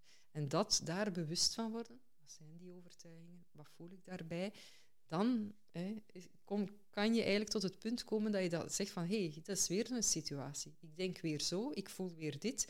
Nu zou ik normaal gezien zo gaan reageren. En het is dan dat je kan zeggen van nu ga ik het anders doen. Nu ga ik misschien eens voor zorgen dat ik eens de informatie rond eh, die bankzaken, dat ik me daar eens ga van aantrekken. hè. Want heel veel mensen willen met bankzaken, met geld niet te maken hebben. Maar ja, als je daar niet wil mee te maken hebben, dan vervalt dat altijd in dezelfde probleem. Nu ga ik er eens verantwoordelijkheid voor nemen. Hè. Dus dat is eigenlijk stuur op je leven, is ook stuur op je financiën en omgekeerd. En dat is ook een belangrijke, of een belangrijk stukje om voor jezelf ja, een keer te bekijken. Hè. Er worden in tips voor ondernemers die starten vaak ja, die algemene dingen even maken. Hè. Een financieel plan, een marketingplan. Maar ik voeg daar heel graag aan toe van, weet je, onderzoek is gewoon jouw overtuigingen en emoties rond geld. Want van daaruit ga je zien van met welke health mindset je je, je onderneming uitbouwt en hoe dat jou dat ook in jouw geldzaken kan belemmeren uiteindelijk. Dus als je daar wil uitkomen, is het ook heel belangrijk om ook daar kracht te geven aan jouw mindset. Ik zie dat heel vaak in eh, ja, het bepalen van waarde, ook bij coaches. Ik heb ook al, al coaches gehad hè, die langskomen juist om die geldthematiek, omdat ze vaak ook niet de waarde durven vragen hè, of hun waarde durven vragen. Hè. Dat is ook zo eentje. Mensen gaan meestal... Mensen weten vaak niet wat ze waard zijn en mensen durven hun waarde niet vragen. Wat doen ze dan? Dan kijken ze rond. Wat doen collega's? En we doen ook zoiets. Ja, en dan werkt dat niet. Ja, natuurlijk werkt dat niet, want het is niet jouw prijs. Hè. Prijs is verbonden met jouw unieke waarde. Ah, wel, en het is de meerwaarde ook, hè, vooral. En hoe meer dat je dat beseft, wat is mijn waarde? Hè? En, waard, dus, en wat ben ik waard? Maar als je jezelf niet veel waard vindt, wat ook een overtuiging kan zijn, hè? ja, dan kom je niet tot, tot een prijs. Maar die prijs is belangrijk, want prijs of geld is energie. Op het moment dat ik een dienst aanbied, ik vraag daar geld voor terug, maar de prijs of de waarde wordt eigenlijk niet afgedekt door de prijs die ik vraag, ja, dan kom ik eigenlijk in die uitwisseling, komt er eigenlijk al een soort blokkering. Hè? Want ik ga misschien heel veel inspanningen leveren voor een te lage prijs. Hoe dat je draait of keert, prijs is altijd gerelateerd aan energie en aan tijd. Als je te lage prijs vraagt, ja, dan ga je veel meer tijd moeten besteden om tot een bepaalde omzet te komen, om je levensstijl af te dekken. Dus het hangt allemaal aan elkaar. Daarom is het goed om enerzijds, en dat is altijd ook nog een tip voor startende ondernemers, bereken ook eens wat je minimaal nodig hebt aan jouw levensstijl. Ken je dat bedrag? Wat heb je minimaal nodig? Dat zorgt voor een enorme gemoedsrust. Bepaal ook jouw waarde, jouw waarde. Ga eens voelen hoeveel voel je jezelf waard. Hè? En dat kan je natuurlijk laden voeden, want mensen zien vaak alleen maar, ah, ik heb, die, ik, heb nu die opleiding gedaan, ik ga mij zo bekendmaken. Maar nee, je bent wel meer dan alleen die opleiding. Je hebt misschien al een heel leven achter de rug. Je hebt andere kwaliteiten in dat leven, bepaalde levenservaringen die ook een waarde zijn voor datgene wat je doet. Kan je daarmee connecteren? Kan je daar voeling mee maken? Oké, hoeveel voel je je dan waard als je dat allemaal eens meeneemt? Hè? Ehm, en hoe beter dat dan matcht allemaal, hè, dan heb je een, een, model die er eigenlijk voor zorgt dat ook jouw energie geborgd wordt en dat je kan blijven geven datgene wat je heel graag wil blijven geven. Hè. Anders gaat het heel snel in jouw energie zitten. Je houdt het niet vol of je moet dag en nacht werken. En een stukje mindset zit daar ook bij, denk ik. Want mhm. ja, ik, ik, ik heb, uh, onlangs heb ik uh, gejureerd bij, bij Starterslauwe, bij startende ondernemers. Die mochten een ondernemersplan pitchen. Mhm. En wat mij opviel bij, bij, bij alle deelnemers, alle twaalf, dat ze heel erg laag in een prijssetting zaten. Ja. En dat was een van de punten waar, uh, waar wij op moesten jureren. Maar ik begon echt in herhaling te vallen. Het was bijna vervelend om die groep dat iedere keer... ja, dat, dat was dan individuele feedback, maar dat was dan... Ja, iedere keer, wat is dat weer? Ze? Maar ja, die rekenen allemaal per uur. En dan hebben ze inderdaad wel een financieel plan gemaakt. Uh, onderaan de streep, dat heb ik nodig. Ik weet niet of het onderbouwd is, daar is dan te weinig tijd voor. Maar mhm. als je dan kijkt wat ze daar gaan aanbieden, heel veel. En dan hebben ze overal ja, prijzen opgeplakt. En dan denk ik, ja, ja. Uh, weet je wel wat, hoeveel tijd er en energie mm dat je erin moet steken om, om die dingen te maken? Die, en, en, en, wat is dan de meerwaarde nog van? En, en hoe ga je ja, je ervaring die je daarin inlegt, hoe ga je die laten uitbetalen? Ja, ja, maar dat hoort dan wordt dan allemaal bij elkaar. En denk dan dat mensen niet bereid zijn om meer te betalen voor dit product of voor deze dienst. Ja. met, dan ben je al in, in, iemand anders zijn plaats aan het denken. Ja, voilà. Wat denk je zelf dat het waard is? Ja. En daarom is het belangrijk om, om die connectie te maken met, met ja, jouw unieke waarde uiteindelijk. En, en dat is ook in de uitwisseling. Hè. mensen kunnen uit het lood geslagen zijn als dan een klant inderdaad zegt, ja, maar het is te duur. Maar vaak zegt dat ook iets over de relatie tot geld van de klant natuurlijk. Want is die persoon, zoals je er net zei, misschien is die persoon nog niet toe aan het investeren in zichzelf, omdat daar nog weerstand Misschien is er een partner die vindt dat die investering uh, te duur is, whatever. Hey, dat, dat zijn allemaal zaken die ik soms ook terughoor van ah, mijn partner vond dit, hè, maar ik doe het toch. Hè.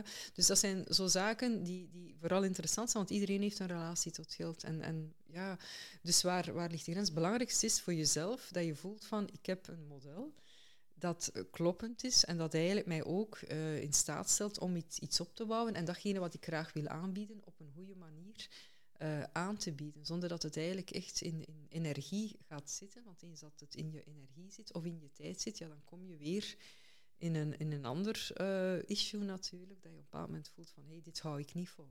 Daarom is het interessant om die prijszetting bij aanvang ook goed te doen. Maar bij starters hoor je vaak, ja, bij, ik begin nog maar. Ja, ik heb nog geen ervaring. Ja, ik eh, begin nog maar. En ik kom... Uh, ja, ja die zaken. Dus dat, dat zijn, en dat zijn dus in zo'n workshop, gaan we daar allemaal door vanuit overtuigingen rond geld, de emoties die er uh, rondhangen. Of mensen werkelijk inderdaad bewust zijn van, van hun mindset. Want de mindset bepaalt finaal de keuzes die je maakt als ondernemer. Hè, en finaal ook het succes van je bedrijf.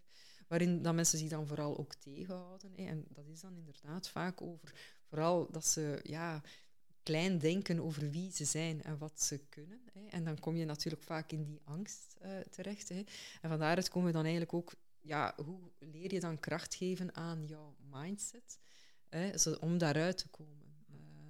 Want ja, als angst, hè, en ik, ik, ik vind het altijd fijn, uh, Elizabeth Gilbert heeft het boek geschreven, uh, Big Magic, hè, over, ja, onder andere over angst die altijd meereist. Hè. En zij zegt dat eigenlijk mooi, ja, dat reist altijd met ons mee en dat mag meereizen, maar als zolang dat maar op de passagiersstoel uh, blijft zitten, hè, maar jij zit aan het stuur. Dus angst is inderdaad ergens aanwezig, maar de vraag is van, laat je angst regeren, het regeren of ga je eigenlijk meer vanuit dat vertrouwen werken en hoe leer je dan kracht geven aan jouw en dat is dan eigenlijk vooral door te verbinden natuurlijk met waar je wil zijn. Hoe beter dat je weet en met wie je bent. Zijn en met wie dat je bent. Ja. En daar, vandaar kan weer de energie stromen om dan in de praktijk door een aantal zaken weer, weer door te gaan. En geld komt eigenlijk altijd om de hoek kijken hoe je draait of keert, whatever. Is dat je inderdaad minder wil gaan werken, is dat je een zaak wil opstarten, ga je samenwonen, scheiden, whatever, eh, vakantie, investeren in jezelf, investeren in, in iets anders. Ja, eigenlijk is altijd het thema geld is daar. En dan is het goed om vooral te kunnen zien, hè, want wij worstelen allemaal met geld, uh, dat is voor iedereen. En dat ontstaat eigenlijk al heel vroeg, dat je begint te beseffen van, tja, uh, rond geld zie je op een bepaald moment dat de ene meer heeft dan de andere. Uh, dat stel je op een bepaald moment vast en besef je ook van, mm, als ik aan uh, geld ja, wil geraken, dan moet ik daar iets voor doen. Hè. De meeste gevallen is dat dan werken. En eigenlijk die twee zaken, die kunnen ons een heel, heel leven lang onrustig maken over geld. Het feit dat de ene meer heeft dan de andere. Dat is ook de reden waarom we vaak allemaal die dingen aanschaffen omdat we dan denken we horen erbij en we zijn zoals de anderen. En twee, ja, als we aan geld moeten raken, dan, dan moeten we werken. Hè. Vaak hard werken. En dat kan onze heel leven bezighouden. Ik hou vooral van slim werken. Ik hou vooral ook van het feit van zoek uit voor jezelf wat dat voor jou een zinvol leven is. En, en ga dan met datgene wat dat vandaag nog belemmert, ja, ga daarmee aan de slag. En als je de bereidheid hebt om daar echt uh, door te gaan, door te gaan en, en daar werk van te maken, en dan weet ik zeker dat je, dat je voor jezelf iets, iets ja, realiseert. Dat je zegt van hé, hey, dat is toch fijn dat ik dat eigenlijk vandaag al uh, nu kan doen. En dat ik voel dat ik vooral wie ik ben, ja, gewoon kan leven. Ja, wie wil ik worden is uiteindelijk wel een belangrijke vraag om jezelf te stellen. Ja, wie wil ik nu worden? En om dat te worden, ja, heb je wel beperkende overtuigingen die je moet omzetten. En laat dat nu net een bruggetje zijn naar onze vraag van onze vorige gast. Normaal gezien starten we onze podcast met de vraag van de vorige gast. Oké. Nu, ja, het was al zodanig interessant dat het een klein beetje veranderd is. Ik ben benieuwd. Uh, de vraag van Lieven. Uh, uh, dit, ah, dat was, niet, dat was niet die gast. Het was Wim Anneral. Ik, ah, oké. Okay. Ik ben benieuwd. Ja. Is ook een ja, ja. perfectionisme-coach. Ja. En die vroeg zich af welke de, de beperkende overtuiging mm -hmm. in je leven die je het meest parten heeft gespeeld, wat is die en hoe heb je die getransformeerd? Ja, ja dat is eigenlijk, ik ben niet goed genoeg. Dat, is, dat is eigenlijk... Uh, klassieker. Ja. Dat is een klassieker. Um, hey, als ik in, in, de, in de workshop rond geld ook, uh, zeg ik ook, hey, spreek ik ook rond de overtuigingen rond geld die bij mij, in mijn gezin de ronde deden. Hey, geld groeit niet op onze rug. Maar er was ook eentje, we zullen nooit iets hebben. Hey. Ik kom uit een arbeidersgezin. En vaak werd daar altijd wel vergeleken met mensen die het ogenschijnlijk beter hadden. Hey. En mijn moeder zei dan vaak wel eens van, ah, we zullen nooit iets hebben. Hè. En die heeft ook in mijn leven zeker part gespeeld. Maar eigenlijk algemeen, hè, ik ben, ben niet goed uh, genoeg. Uh, ja, kwam zeker ook van het feit dat mijn zus thuis het talentje was en, en op school het allemaal beter deed. En ik, ik had het gevoel ja, dat ik dus eigenlijk ja, toch niet zo goed was. Hè. En, en van daaruit, ook zoals ik al net vertelde, mezelf dan toch ergens altijd verder op die lijn te zetten om dan achteraf hard te werken of te denken, ik moet hard werken. Eh, want ik had een karakter wel, ik moet hard werken om eigenlijk even ja, op hetzelfde te komen. En dat is natuurlijk vanuit die jeugd een stukje zo gegaan, want ik heb inderdaad getraind en, en vooral ook vanuit mijn nieuwsgierigheid hoor, deed ik heel veel oefeningetjes vaak na de training of thuis op mijn kamer op zolder was ik met van alles bezig. Ik had ook een boek gekocht waar ik oefeningen uit hield. Maar toch bleef dat daarin zitten. En dat heeft eigenlijk ook in mijn professioneel leven eigenlijk. Tot ik dan eigenlijk vanuit ook de opleiding die ik dan volgde um, en dan bij life planning terecht uh, uh, kwam. En een bepaald moment iemand zei van, weet je, als jij gewoon bent en, en van daaruit, weet je, van daaruit is, is alles er. En dat was voor mij zo uh, belangrijk dat ik eigenlijk het mij aan die meet zetten, 10 meter achter de andere, dat ik daarmee gestopt ben. Ik ben daar eigenlijk mee gestopt. Dat was toch belangrijk dat iemand mij dat toch nog zei. Van als jij het niet, weet je wel... Want ik had ook vaak de neiging in opleidingen, ik schreef dan van alles op. Hè, want ik ben iemand die graag studeert. Dus ik schreef alles op en thuis schreef ik alles opnieuw over. En dan had ik het al een keer geleerd. Dat was eigenlijk al mijn werkwijze van in mijn jeugd. Alles opschrijven en op die manier. En dan was ik eigenlijk in de lessen ook altijd wel achteraf. Hè. Ook in opleiding ben ik dan altijd ver vooruit, omdat ik echt alles bestudeer. Ik hou daarvan en is alles dan ook geïncorporeerd. Maar toen dat, dat werd gezegd van eigenlijk heb je al die blaadjes niet nodig en mag je gewoon vertrouwen op wie je bent. En vanaf dan ben ik dat eigenlijk beginnen afleggen. En heb ik eigenlijk met mezelf ook daarin gewoon geoefend op het moment dat je nog de neiging hebt. Hè, om inderdaad uh, dan toch nog inspanning te doen of te denken ik moet toch nog meer doen of het is nog niet goed genoeg. Hè, want dat komt daar dan uit voort van ik ben niet goed genoeg, het is nog niet goed genoeg, het zal niet goed genoeg zijn. Dan ben ik dat beginnen afleggen. Dus bewust eigenlijk scannen. Hè. Dat is ook iets dat ik vaak mee van klanten. Scan eerst maar gewoon hè, het gedrag dat je altijd, wanneer zich dat voordoet. En het is het moment dat je het door hebt van hé, hey, hier zou ik nu weer nog een keer daar of daar, of zou ik nog een keer met mezelf in die twijfel gaan? Het is op dat moment dat je het ook kunt beginnen veranderen. Op het moment dat je het bij jezelf gaat herkennen, erkennen dat dat er is, kun je het eigenlijk ook gaan transformeren. En door dat eigenlijk iedere keer mezelf te zeggen van, vertrouw maar op jezelf. Weet je, als jij als gewoon zijt, dan zijt je bij je kracht, bij wie dat je zijt, en van daaruit mogen vertrouwen dat het goed is. Het zit in u. En dat eigenlijk beoefenen heeft er eigenlijk voor gezorgd dat ik vandaag eigenlijk ja, daar op, gewoon op intap. Weet je? Dat is, vraagt ook geen moeite niet meer van eigenlijk gewoon bij jezelf zijn en weten dat van daaruit ja, de, dingen, de dingen ontstaan. Dat waren dan eigenlijk de juiste woorden op het juiste moment dat die persoon zei wat ik kan me ja. voorstellen. Sommige luisteren dan nu denken, ja, als nu tegen mij iemand zegt van ik zit met die overtuiging, ben niet goed genoeg. En zegt iemand tegen nu, hé, hey, je zegt wel goed genoeg, vertrouw gewoon een keer op jezelf. Dat bij 99% of 90% zal het dan ook niet dat werken. Dat is zo. Dat heeft toch te maken dat het een persoon is eh, die je, allez, die je hoog ergens uh, waardeert. En wat dat die persoon ook zegt, dat je dat vertrouwt. Dat is eigenlijk hetzelfde als mijn vader jaren geleden zei van, ik, allez, jij kunt dat ook in de sport. Dat is eigenlijk dat. En het is ook zo, wat ik zeker ook kan meegeven, is als je inderdaad de gedachte hebt van, ja, ik ben niet goed genoeg, hè, dat je jezelf ook het vertrouwen geeft. Dus je kunt ook tegen jezelf wel hè, uh, zeggen van, ah, ik ben oké. ik ben ook wel iemand die af en toe zo rondloopt, weet je. Dan dat ik tegen mezelf wat, wat zinnetjes, want het is oké, het is, weet je wel, zo jezelf eigenlijk met vertrouwende taal, ja. ja. met vertrouwende taal, hè, uh, of als je onrustig wordt, inderdaad, maar hoe kan ik het dan wel bereiken, weet je wel? Of, oh, ik, of, of, ik kan dit gewoon, weet je wel? Zo in zinnetjes. Eigenlijk als je... Het is soms slagwekkend, want je kunt zeggen, oh, is allemaal niet onnozel? Ja, je kunt dat onnozel vinden, maar het zijn zo'n dingen dat ik wel graag experimenteer. Als je inderdaad zo eens zinnetjes meeneemt en je herhaalt die echt tijdens wandelingen of heel de dag door voor jezelf, op een bepaald moment voel je dat ook in jezelf. Dat, is vanuit mijn eigen ervaring. Mensen kunnen dat heel erg uh, raar en belachelijk vinden. Maar oké, dat zijn wel dingen die helpen. Moeten we dat zien als affirmaties? Eigenlijk zijn dat een stukje affirmaties. Hè. Dus dat je eigenlijk dingen die je anders... Hè, ik ben niet goed genoeg, als je daar iedere keer in valt. Hè. Maar het gaat van, ik, ik ben goed genoeg, hè, alles is in mij, hè, op die manier. Ja, als je dat eigenlijk voor jezelf toch iedere keer gaat vervangen, dus je taal eigenlijk ook een stukje gaat vervangen. Hè, want de taal die je spreekt, finaal bepaalt ook ja, hoe dat je een stukje gaat gedragen. Dus als je je taal toch probeert te veranderen gaat er op een bepaald moment ook wel voor zorgen dat je dat, je dat eigenlijk ook wel allee, in, je, in je lichaam... Allee, zo ervaar ik het toch. Hè. Dus dat zijn wel dingen die ik voor mezelf allemaal heb, heb uitgetest en, en uitgeprobeerd heb. Uh, dat zijn geen grote dingen, dat zijn eigenlijk ook weer dingen waar dat je dan eigenlijk een beetje gelijk een zotje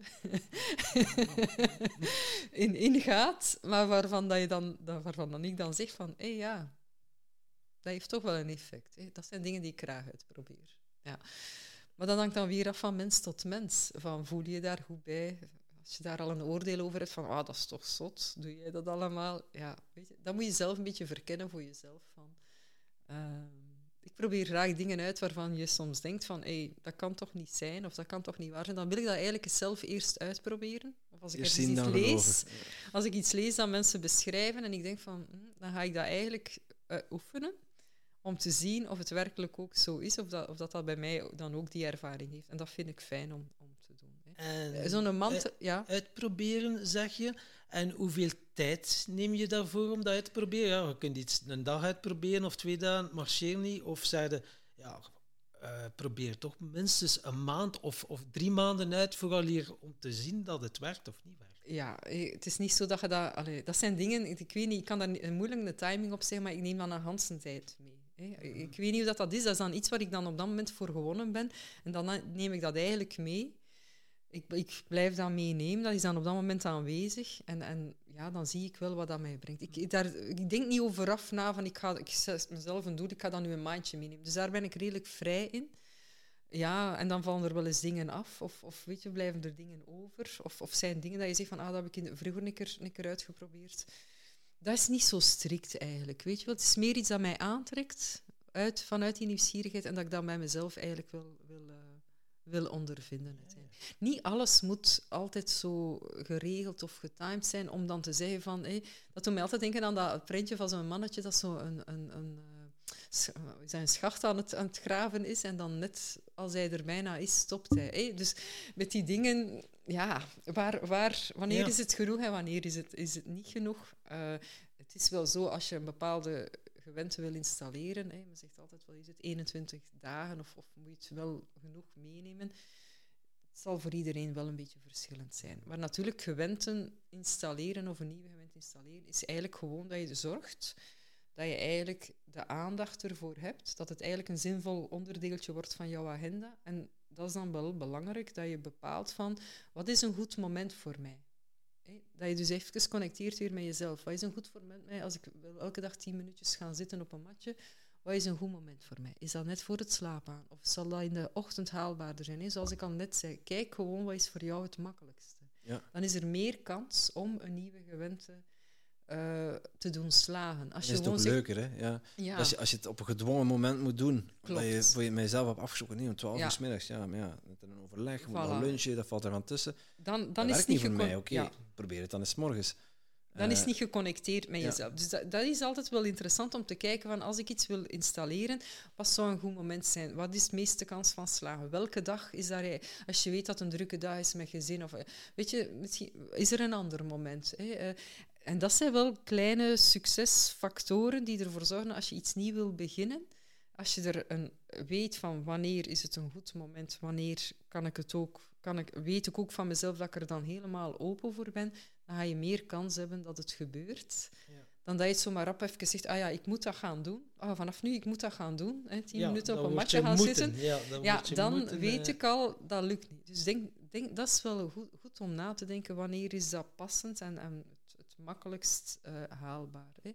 Dat, dat zijn zo kleine dingen die wel dat verschil maken tussen het, het eh, slagen van een, een nieuwe gewente, dan wel iets dat je hoofdelijk vaak zegt, ik zou dat erin moeten hebben, ik ga dat nu ook doen, mhm. waarvan je al voelt van, zolang dat dan niet goed overdacht is en geconnecteerd is met jezelf, dan kan het best zijn dat het niet, niet gaat eh, Dus het is vaak subtiel, hè? Ja, ja, ja. Dus het is subtiel om, om eh, ja, toch een stukje af te stemmen op wie je bent, wat voor jou werkt, wat voor jou haalbaar is. En anderzijds ook of het echt iets is dat bij je past. Hè. Bij je dat, past. dat zie je soms met rages, hè, met mensen die dan naar fitheid willen toewerken en dan van de ene rage naar de andere gaan. Maar als dat iets is dat echt niet bij je past, sorry, maar dan haalt het ook weer energie weg. Hè. Dus zie vooral wat dat jij voelt van dat past bij mij en ga daar een stukje op inzetten. En dan gaat de energie ook wel weer beter, beter stromen. Ja. Ja, en dat, dat is altijd goed. Where energy goes, eh where your attention goes, energy flows. En als dat Zo dan positieve energie is.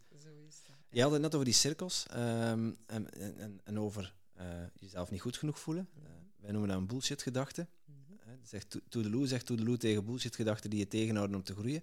Wel benieuwd op dit punt in je leven. Welke bullshit-gedachten houden jou op dit moment tegen om te groeien? Ja, dat is een goede vraag eigenlijk. Ehm, dat is een goede vraag. Wat houdt mij tegen om te groeien? Ja, de groei, ik weet niet in hoeverre dat ik zoiets heb van, goh, wat is nu groeien voor mij? Want ik voel dat ik elke dag vanuit wie ik ben die vreugde ervaar. Uh, ik heb het ook het laatst nog ergens gepost. Hè. Quand la joie est là, tout est là. Dus ik heb zoiets voor mij is dat nu voor mij het ultieme. Ik weet wel nog wat ik nog wel graag in mijn leven zou willen, willen doen. Hè. Um, dat is bijvoorbeeld een, uh, een eigen tv-programma hebben. Dat is zoiets voor mij van, dat, weet je, of in een tv-programma te gast zijn, waar je zo... Ja, en echt een, een bepaalde gedachte die mij tegenhoudt. Ik heb er nu op dit moment niet zo één dag zeg van, ah, daar loop ik nu tegenaan. Ik heb ook voor mezelf dit jaar, mijn moeder is overleden uh, in januari. Vorig jaar deze tijd ziek geworden, ongeneeslijk ziek. Toen heb ik daar echt wel zoiets gehad van, wow, hier staat mij iets te wachten dat ik niet ken. Uh, daar ben ik ook meteen dan ingegaan, veel beginnen lezen. Uh, beroep gedaan op de psycholoog van het ziekenhuis om, om daarover te gaan praten. Dat, dat zorgt er ook voor dat ik daar vandaag eigenlijk ook op een ja, vredige manier ook bij kan zijn. Want dat is ook, als je het dan hebt over, over geluk. Mensen denken altijd van dat alleen maar die positieve kant is en, en dingen. Maar geluk is voor mij ook gewoon het omarmen van alle bullshit dan in je leven. Alles wat tegenslagen. En zoals het vandaag voor mij is, kan ik zeggen, ik kan ook gelukkig zijn op het moment dat er eigenlijk bullshit is in mijn leven. Hmm. Dus dat je toch voelt, ik ben nog altijd gelukkig, ook al heb ik nu met een moeilijke omstandigheid te maken, kan ik toch het geluk blijven voelen. Dus eigenlijk, ook voor dit jaar heb ik gezegd van, dit moet geen, ik moet dit jaar niks uh, presteren of forceren of zo. Ik heb gewoon gezegd van, gewoon de dingen ongoing. Ook juist om rust en ruimte te kunnen nemen voor rouw die in je lijf uh, aanwezig is. Danst. Ik zeg altijd, ik doe een dansen met de rouw, ik wil hem altijd voor zijn. Dus ja, de vraag van, goh, is er nog zo'n gedachte die mij vandaag tegenhoudt? Ik heb niet direct een gedachte. Ja, omdat ik ook niet direct zoiets heb van, moet ik nu nog per se van, in van alles groeien?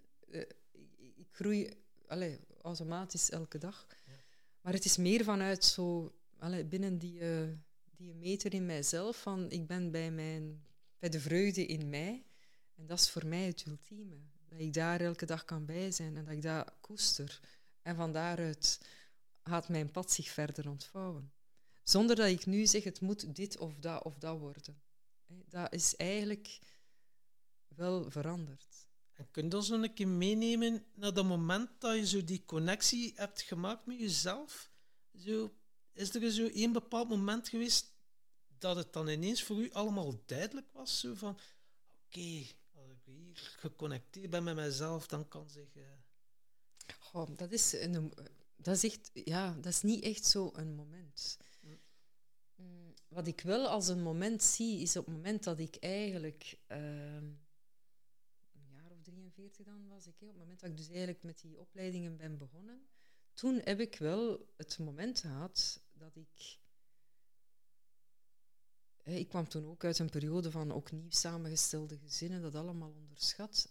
En toen heb ik nagedacht van, goh, hoe zou het zijn? Heel veel tijd en energie aan allerlei zo'n dingen besteed. En hoe zou het zijn als ik eens alle tijd en energie naar mezelf zou richten? En toen heb ik wel ervaren dat er zoiets was van, wow, zo dat, wow, dat gaat iets geven. Zo, ik kan dat eigenlijk nu nog altijd voelen, zo, dat gaat echt iets geven wat het zou geven, wist ik niet. Maar dat, dat, dus door het feit dat ik mij die vraag stelde, kreeg ik wel zoiets van, dat gaat iets geven. En toen ben ik ook gestopt met de relatie die ik toen had.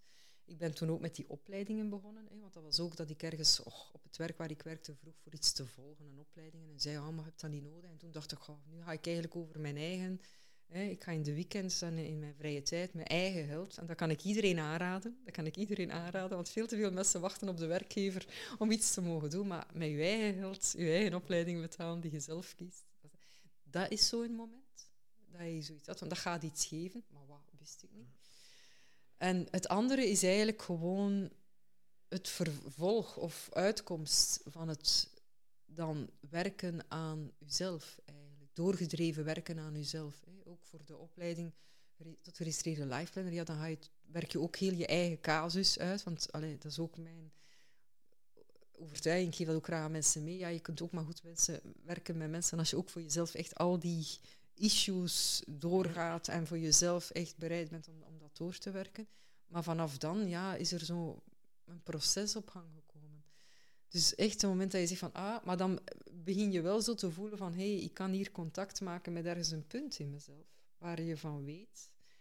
en dat is hier zo precies zo'n dansend Sintjatje, ja. waarvan je weet van, als ik, daar, als ik daar mee connecteer, oep, dan ja, weet je. En natuurlijk, de zelfzorg. Dus het, eh, het een is niet zonder het andere. Dus de reden waarom dat, dat daar eigenlijk zo goed als allee, dagelijks is, is door het, uh, het onderhouden, het koesteren. Ja, doordat je dat gecreëerd hebt eigenlijk. Ook van alle dingen die, voor mij, die mij goed doen, van die in mijn leven te hebben en te houden. Ook te kiezen eigenlijk nog alleen voor datgene wat ik graag doe, namelijk die persoonlijke ontwikkeling. Dus ik heb ja, werkgerelateerd alleen overgehouden wat mij echt passioneerde. Uh, en aan de, aan de andere kant heel veel rust en ruimte uh, te hebben. Mijzelf dat ook te gunnen. Want dat zorgt ervoor dat, dat eigenlijk die connectie eigenlijk gewoon kan zijn. Ik ben ook heel veel buiten, veel in de natuur. Daardoor, ja, hoe noem je dat, cultiveer je dat, zorg je ervoor dat dat eigenlijk uh, kan blijven, ja, kan blijven Continu gevoed wordt eigenlijk. Hè? En dat is misschien raar, want ja, mensen zeggen, ja, hey, geluk, daar wordt van gezegd, je kan dat toch niet vasthouden? Nee, je moet ook geen dingen willen vasthouden. Dat is ook niet wat ik doe. Maar ik ben misschien in dat zin altijd zo'n beetje een topsoort geweest van hoe kan ik toch ultiem, hè, een beetje het ultieme, het ideale, dat triggert mij toch, hoe kan ik toch voor mezelf, tot op een bepaald niveau, dat is dan toch de topsoort in mij, hoe kan ik voor mezelf toch iets bereiken waarvan, dat je, waarvan dat je zo die vruchten draagt. En dat je bij jezelf zegt van, hé, hey, dat kan wel. Dat. En dat is eigenlijk ook wel wat, wat ik mensen wil, wil meegeven. Van, ja, als je bereid bent inderdaad om die te leren, dan kun je wel iets voor jezelf veranderen. En, en dat vind ik wel fijn om te ontdekken. En ja, om dat eigenlijk ook bij mezelf gewoon te onderhouden. En, en van daaruit ja, het door te geven aan anderen hoorde je zeggen van oké, geluk kun je niet vasthouden. Onze podcast gaat over geluk en succes. We hebben altijd twee vragen. Ze hebben mij eigenlijk al beantwoord halverwege het interview, maar misschien goed voor de... Uh, zeg dat voor, de, voor onze blog ook, dat je nog, dat je nog een keer herformuleert. Ja, ja. ja dus uh, wat is jouw definitie voor geluk? Ja. Inderdaad, zoals ik het eigenlijk al een beetje heb gezegd. Het, is eigenlijk, het gaat eigenlijk over ja, vreugde in zijn, zijn in vreugde. Hè. Die diepe vreugde, die innerlijke vreugde die je in jezelf kan voelen. Maar ook de vreugde over het leven. Ja. Uh, en het leven dat ik leid, hè, dat is daar allemaal aan gekoppeld. Eigenlijk dat eigenlijk, allee, haast elke dag, om het zo te zeggen, kunnen ervaren en daarbij kunnen komen, ja, dat is voor mij eigenlijk uh, geluk. Hè. En dat wordt voor mij vooral getriggerd als ik buiten ben. Hè. Zodra dat ik buiten kom, dan gaat dat allemaal open. En, en dan kun je zo echt voelen van, wow, weet je wel, uh, ja, ik leef ook graag. Ik ben, de hoesting die dan komt, de vitaliteit, dat eigenlijk. Wil dat daarom zijn dat ik elke dag even blij opsta? Nee, dat wil ik toch even aan de luisteraar meegeven. Maar wel dat je dan eigenlijk weer gewoon, ook als je zo ongemakkelijk opstaat, hè, uh, of dat je zegt van, oh, dat, dat houdt mij bezig, maar dat je van zodra dat je eigenlijk weer dat, punt bij jezelf vastpakt, dat je dan eigenlijk weer intapt op, op, op die, die vreugde. En ik heb ooit eens iemand gehad, een, een, een vrouw, die, zei, die schreef voor mij in een boek, ga naar de essentie, put geluk uit je eigen zijn. En ik dacht toen van, wat is dat nu? Put geluk uit je eigen zijn. Ik vond dat toen nog een beetje ongemakkelijk. En nu heb ik zoiets van, ja, eigenlijk, weet je, je hebt het bij, tap erop in. En vandaar die uitspraak, hè, quand la joie est là, tout est là, voilà. Dat is het. Uh, dus dat, dat, is voor mij dat geluk. En, en ja, ik kan vandaag wel zeggen van het is dus inderdaad mogelijk om je ook toch op dat geluk te voelen, ook al zijn er ongelukkige omstandigheden in je leven. Want die zijn er in mijn leven ook. En ik heb genoeg al van jonge leeftijd geworsteld. En, en best als alleenstaande moeder ook wel wat heel veel moeilijke momenten gehad en moeilijke dingen gedaan. Het overlijden van mijn moeder ook, ook recent. Maar toch heb ik iedere keer ook vastgesteld dat je toch ook al zit je in die ongelukkige momenten of, of is er, zijn er moeilijkheden, dat ik toch eigenlijk vaak zit, daar zit en voel van ik ben gelukkig. Hmm. En dat is, dat is fijn om te ervaren dat dat ook los kan staan of dat dat ook aanwezig kan zijn, ook op het moment dat er mindere perioden zijn of, of veel kwetsbare perioden in je leven uh, zijn. Hè. Dus dat is voor mij uh, geluk. Die natuurlijk wel bij mij wordt, uh, tracht ik te onderhouden. Ja, ja, mooi, mooi, mooie Door- definitie ook. Door de. Ehm, en ja, succes, wat, wat zegt dat voor jou? Wat voor Ja. definitie geef jij daar? Ja, wel, ik heb ooit eens een boekje gelezen van een eh, financial planning coach, Paul Armstrong uit Engeland. Ik denk dat dat was het pad eh, van rijkdom voor luie planners of zo, een raar titeltje. Maar daar stond inderdaad de volgende formule in die ik ook, heel, allee, ook voor mezelf gebruik en heel graag meegeef. Dat is eigenlijk gewoon één, weet wat je wil. Ja, en twee, van, ja, vraag je dan inderdaad elke dag af wat je aan het doen bent. Je helpt te bereiken wat je wil. En dat is eigenlijk een, een, ja, een formule om elke dag even te reflecteren van wat ik hier aan het doen ben vandaag, wat ik hier allemaal gedaan heb. Connecteert dat eigenlijk wel met wat, Wat, dat- ik eigenlijk eh, wat ik wil. wil bereiken. Ja, Breng mij dat dichter bij mijn doel. Voilà. eh, En dus eigenlijk is dat heel, een heel simpel formuleke, waardoor dat je voor jezelf... Want weet je, dat is voor iedereen verschillend succes. En voor mij zit het zeker niet in, in talloze bezittingen, maar bij mij zit het dan echt gewoon ja, in de ontwikkeling van, van wie ik ben en het kunnen zijn. Het kunnen zijn en dat eigenlijk gewoon leven. Dat zit voor mij in. En, en van daaruit, als, ik da- als je weet dat het dat is, dan ga je voor jezelf kunnen zijn, oké, wat ik nu aan het doen ben, sluit daarbij aan. Dus Ja. ja, het is simpel. Ja, en soms is eenvoud ook, eh, Ja, ook weer het mooie eraan.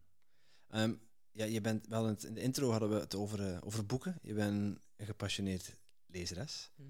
En ja, ik ben nu wel erg benieuwd. Kill Your Darlings zou ik zeggen, want het is bijna een onmogelijke opgave. Maar zou je ons jouw favoriete top 5 persoonlijke ontwikkelingsboeken willen meegeven? Dan kom ik zo met van die ouderwollige boeken. ja, Gone with soms the nog de Wind. beste. Think and Grow Rich is geschreven in 1937. Dus eh, ja. Dus, eh, dan kom ik met Covey af. Hè. Dat, Ah, ja. dat is een boek dat ik zoiets heb van ja, dan Seven je wel eens Habits, ge- ja, zeven, people.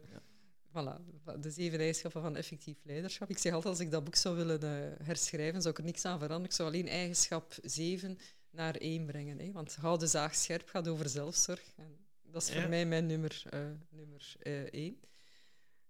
ja, snap ik. Snap ik. Het is een beetje gek. Ja? Hij zegt gewoon, als je al het andere wil onderhouden, moet je aan zelfzorg doen. En ik zeg, ja, doe aan zelfzorg en al het andere. Ja. Het zal makkelijker eh, zijn. Dus ja, die, die geef ik altijd heel graag eh, mee aan eh, mensen. Ehm, op nummer twee, goh, dan ehm, vind ik een heel fijn boekje Dromen durven doen van Ben Tiel. Ah, bent tegen. Ja, omdat je daar eigenlijk ook alles rond gewoontes en, en, en valkuilen. Eh, ja, dat sluit heel goed aan bij mensen die zeggen van ik wil toch iets veranderen in mijn leven. En, en ik kom mezelf daarin tegen. Dus een heel simpel boekje, heel eenvoudig geschreven, maar heel, eh, heel to the point eigenlijk. Ehm, een derde boek dat ik graag noem is het boek Rust in eh, Uitvoering van Alex Pang omdat daar voor mij heel mooi is beschreven wat rust kan betekenen voor jouw leven. En Heel veel mensen ehm, vinden rust lastig. Ze hebben het gevoel dat ze niks aan het doen zijn. Maar hij beschrijft heel mooi hoe je rust voor jou kan laten werken als je het een zinvol onderdeel in je agenda, eh, dus van je agenda maakt. Omdat dan eigenlijk ook alles in het brein verder werkt. Dat het eigenlijk zorgt voor nog meer creativiteit en, en, en die zaken. En dat wordt eigenlijk algemeen onderschat. Dus dat is een boek dat ik heel graag eh, naar voren eh, breng. Vijf, vier. ehm, ik, mijn ogen gaan zo langs mijn boekenkast. Dat is eigenlijk erg, hè. Ehm, Is dat erg? Ik ik denk, wat moet ik nu kiezen? Even keuzestress. Ehm, Anders een workshop volgen bij jezelf. Bij, eh, keuzes maken zeker. hè? keuzes maken. Nee. Maar twee, een boek dat ik ook altijd graag noem is De Bedrijfsatleet van ehm, eh, Alain Gonissen. Dat is een, een boekje waar het vooral over de drie batterijen eh, gaat van energie. Wat eigenlijk, vind ik nog altijd een, een prachtig boek is, omdat dat heel helder aangeeft waarom het goed is om voor die drie batterijen te zorgen. Hè. En, ehm, ja, die zelfzorg, heel veel mensen denken altijd het is dan dat fysieke hè, dat we een stukje moeten opwerken. Het mentale is zo de laatste jaren ook naar boven komen, maar het luik dat het meest wordt vergeten is het emotioneel. Het niveau van het hart. Ehm, en dat is iets dat ik heel graag ook uh, altijd meegeef aan mensen van kijk, hou dat voor ogen en als je op al die dingen... En eigenlijk kun je er dan nog ja, eentje bijvoegen, spiritueel, spiritueel van, inderdaad. En eigenlijk ook financieel. Hè, want dat is eigenlijk ook uh, een vorm van zelfzorg. En dan heb ik nog een vijfde. Mm.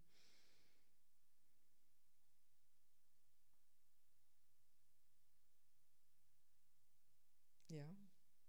Het is raar, al mijn boeken passeren zo de, de revue eigenlijk. Een boek dat ik zeker ook graag aanraad is... Um,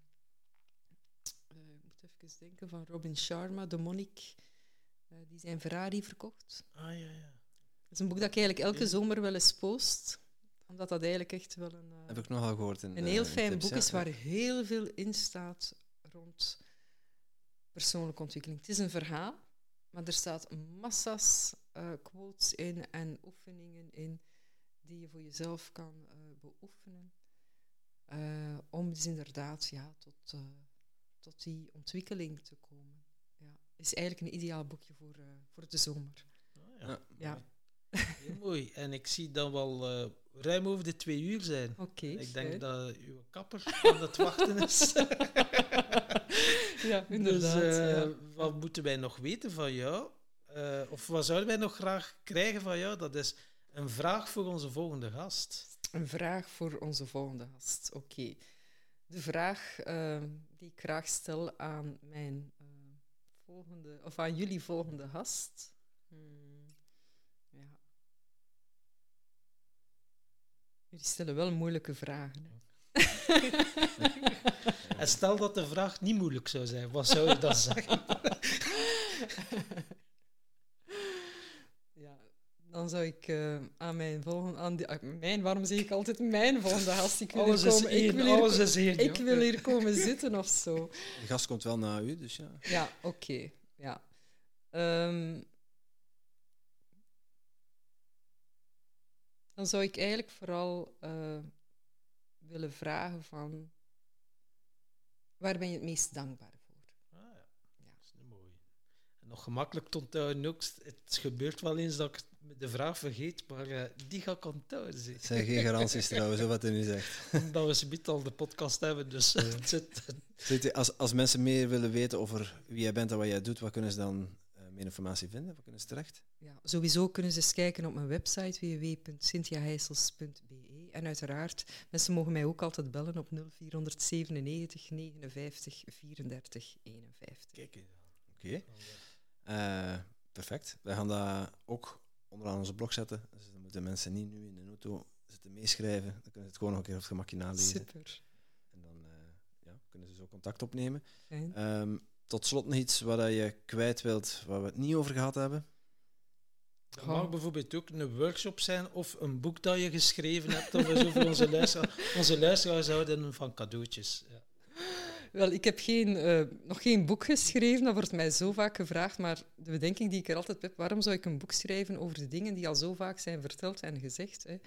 Uh, misschien komt dat nog. Ik heb wel een idee voor een boek dat ik misschien ooit nog wil, wil schrijven, maar zoals ik al zei, ik, ja, ik, ik ben eigenlijk, uh, ik praat graag, dus als ik eigenlijk zo live in interviews en, en die zaken, dat zou voor mij nog heel fijn zijn.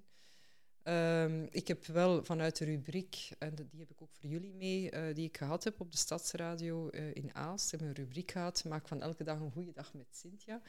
Um, heb ik wel een boekje met tips uh, dat ik kan, kan meegeven. Oké, tof.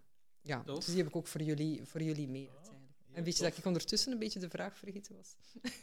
De, de, de vraag was of dat je nog iets, wilde delen, maar dat is ook, dat is ook wel mooi natuurlijk. Ja. Uh, heb, ja. misschien, nog, misschien nog een toffe quote of een, of een wijsheid die je vaak gebruikt, die je met de luisteraars uh, wil delen? Ja, wel, degene die ik altijd, uh, en ik heb hem denk ik vandaag ook al laten vallen, hey, hoe meer je ontspant, hoe krachtiger je bent. Dat is echt gewoon zo. Hoe meer je ontspant, hoe krachtiger je bent. Oké, okay, mooi. Ja. Dankjewel. Met plezier. Ik was blij om hier te zijn.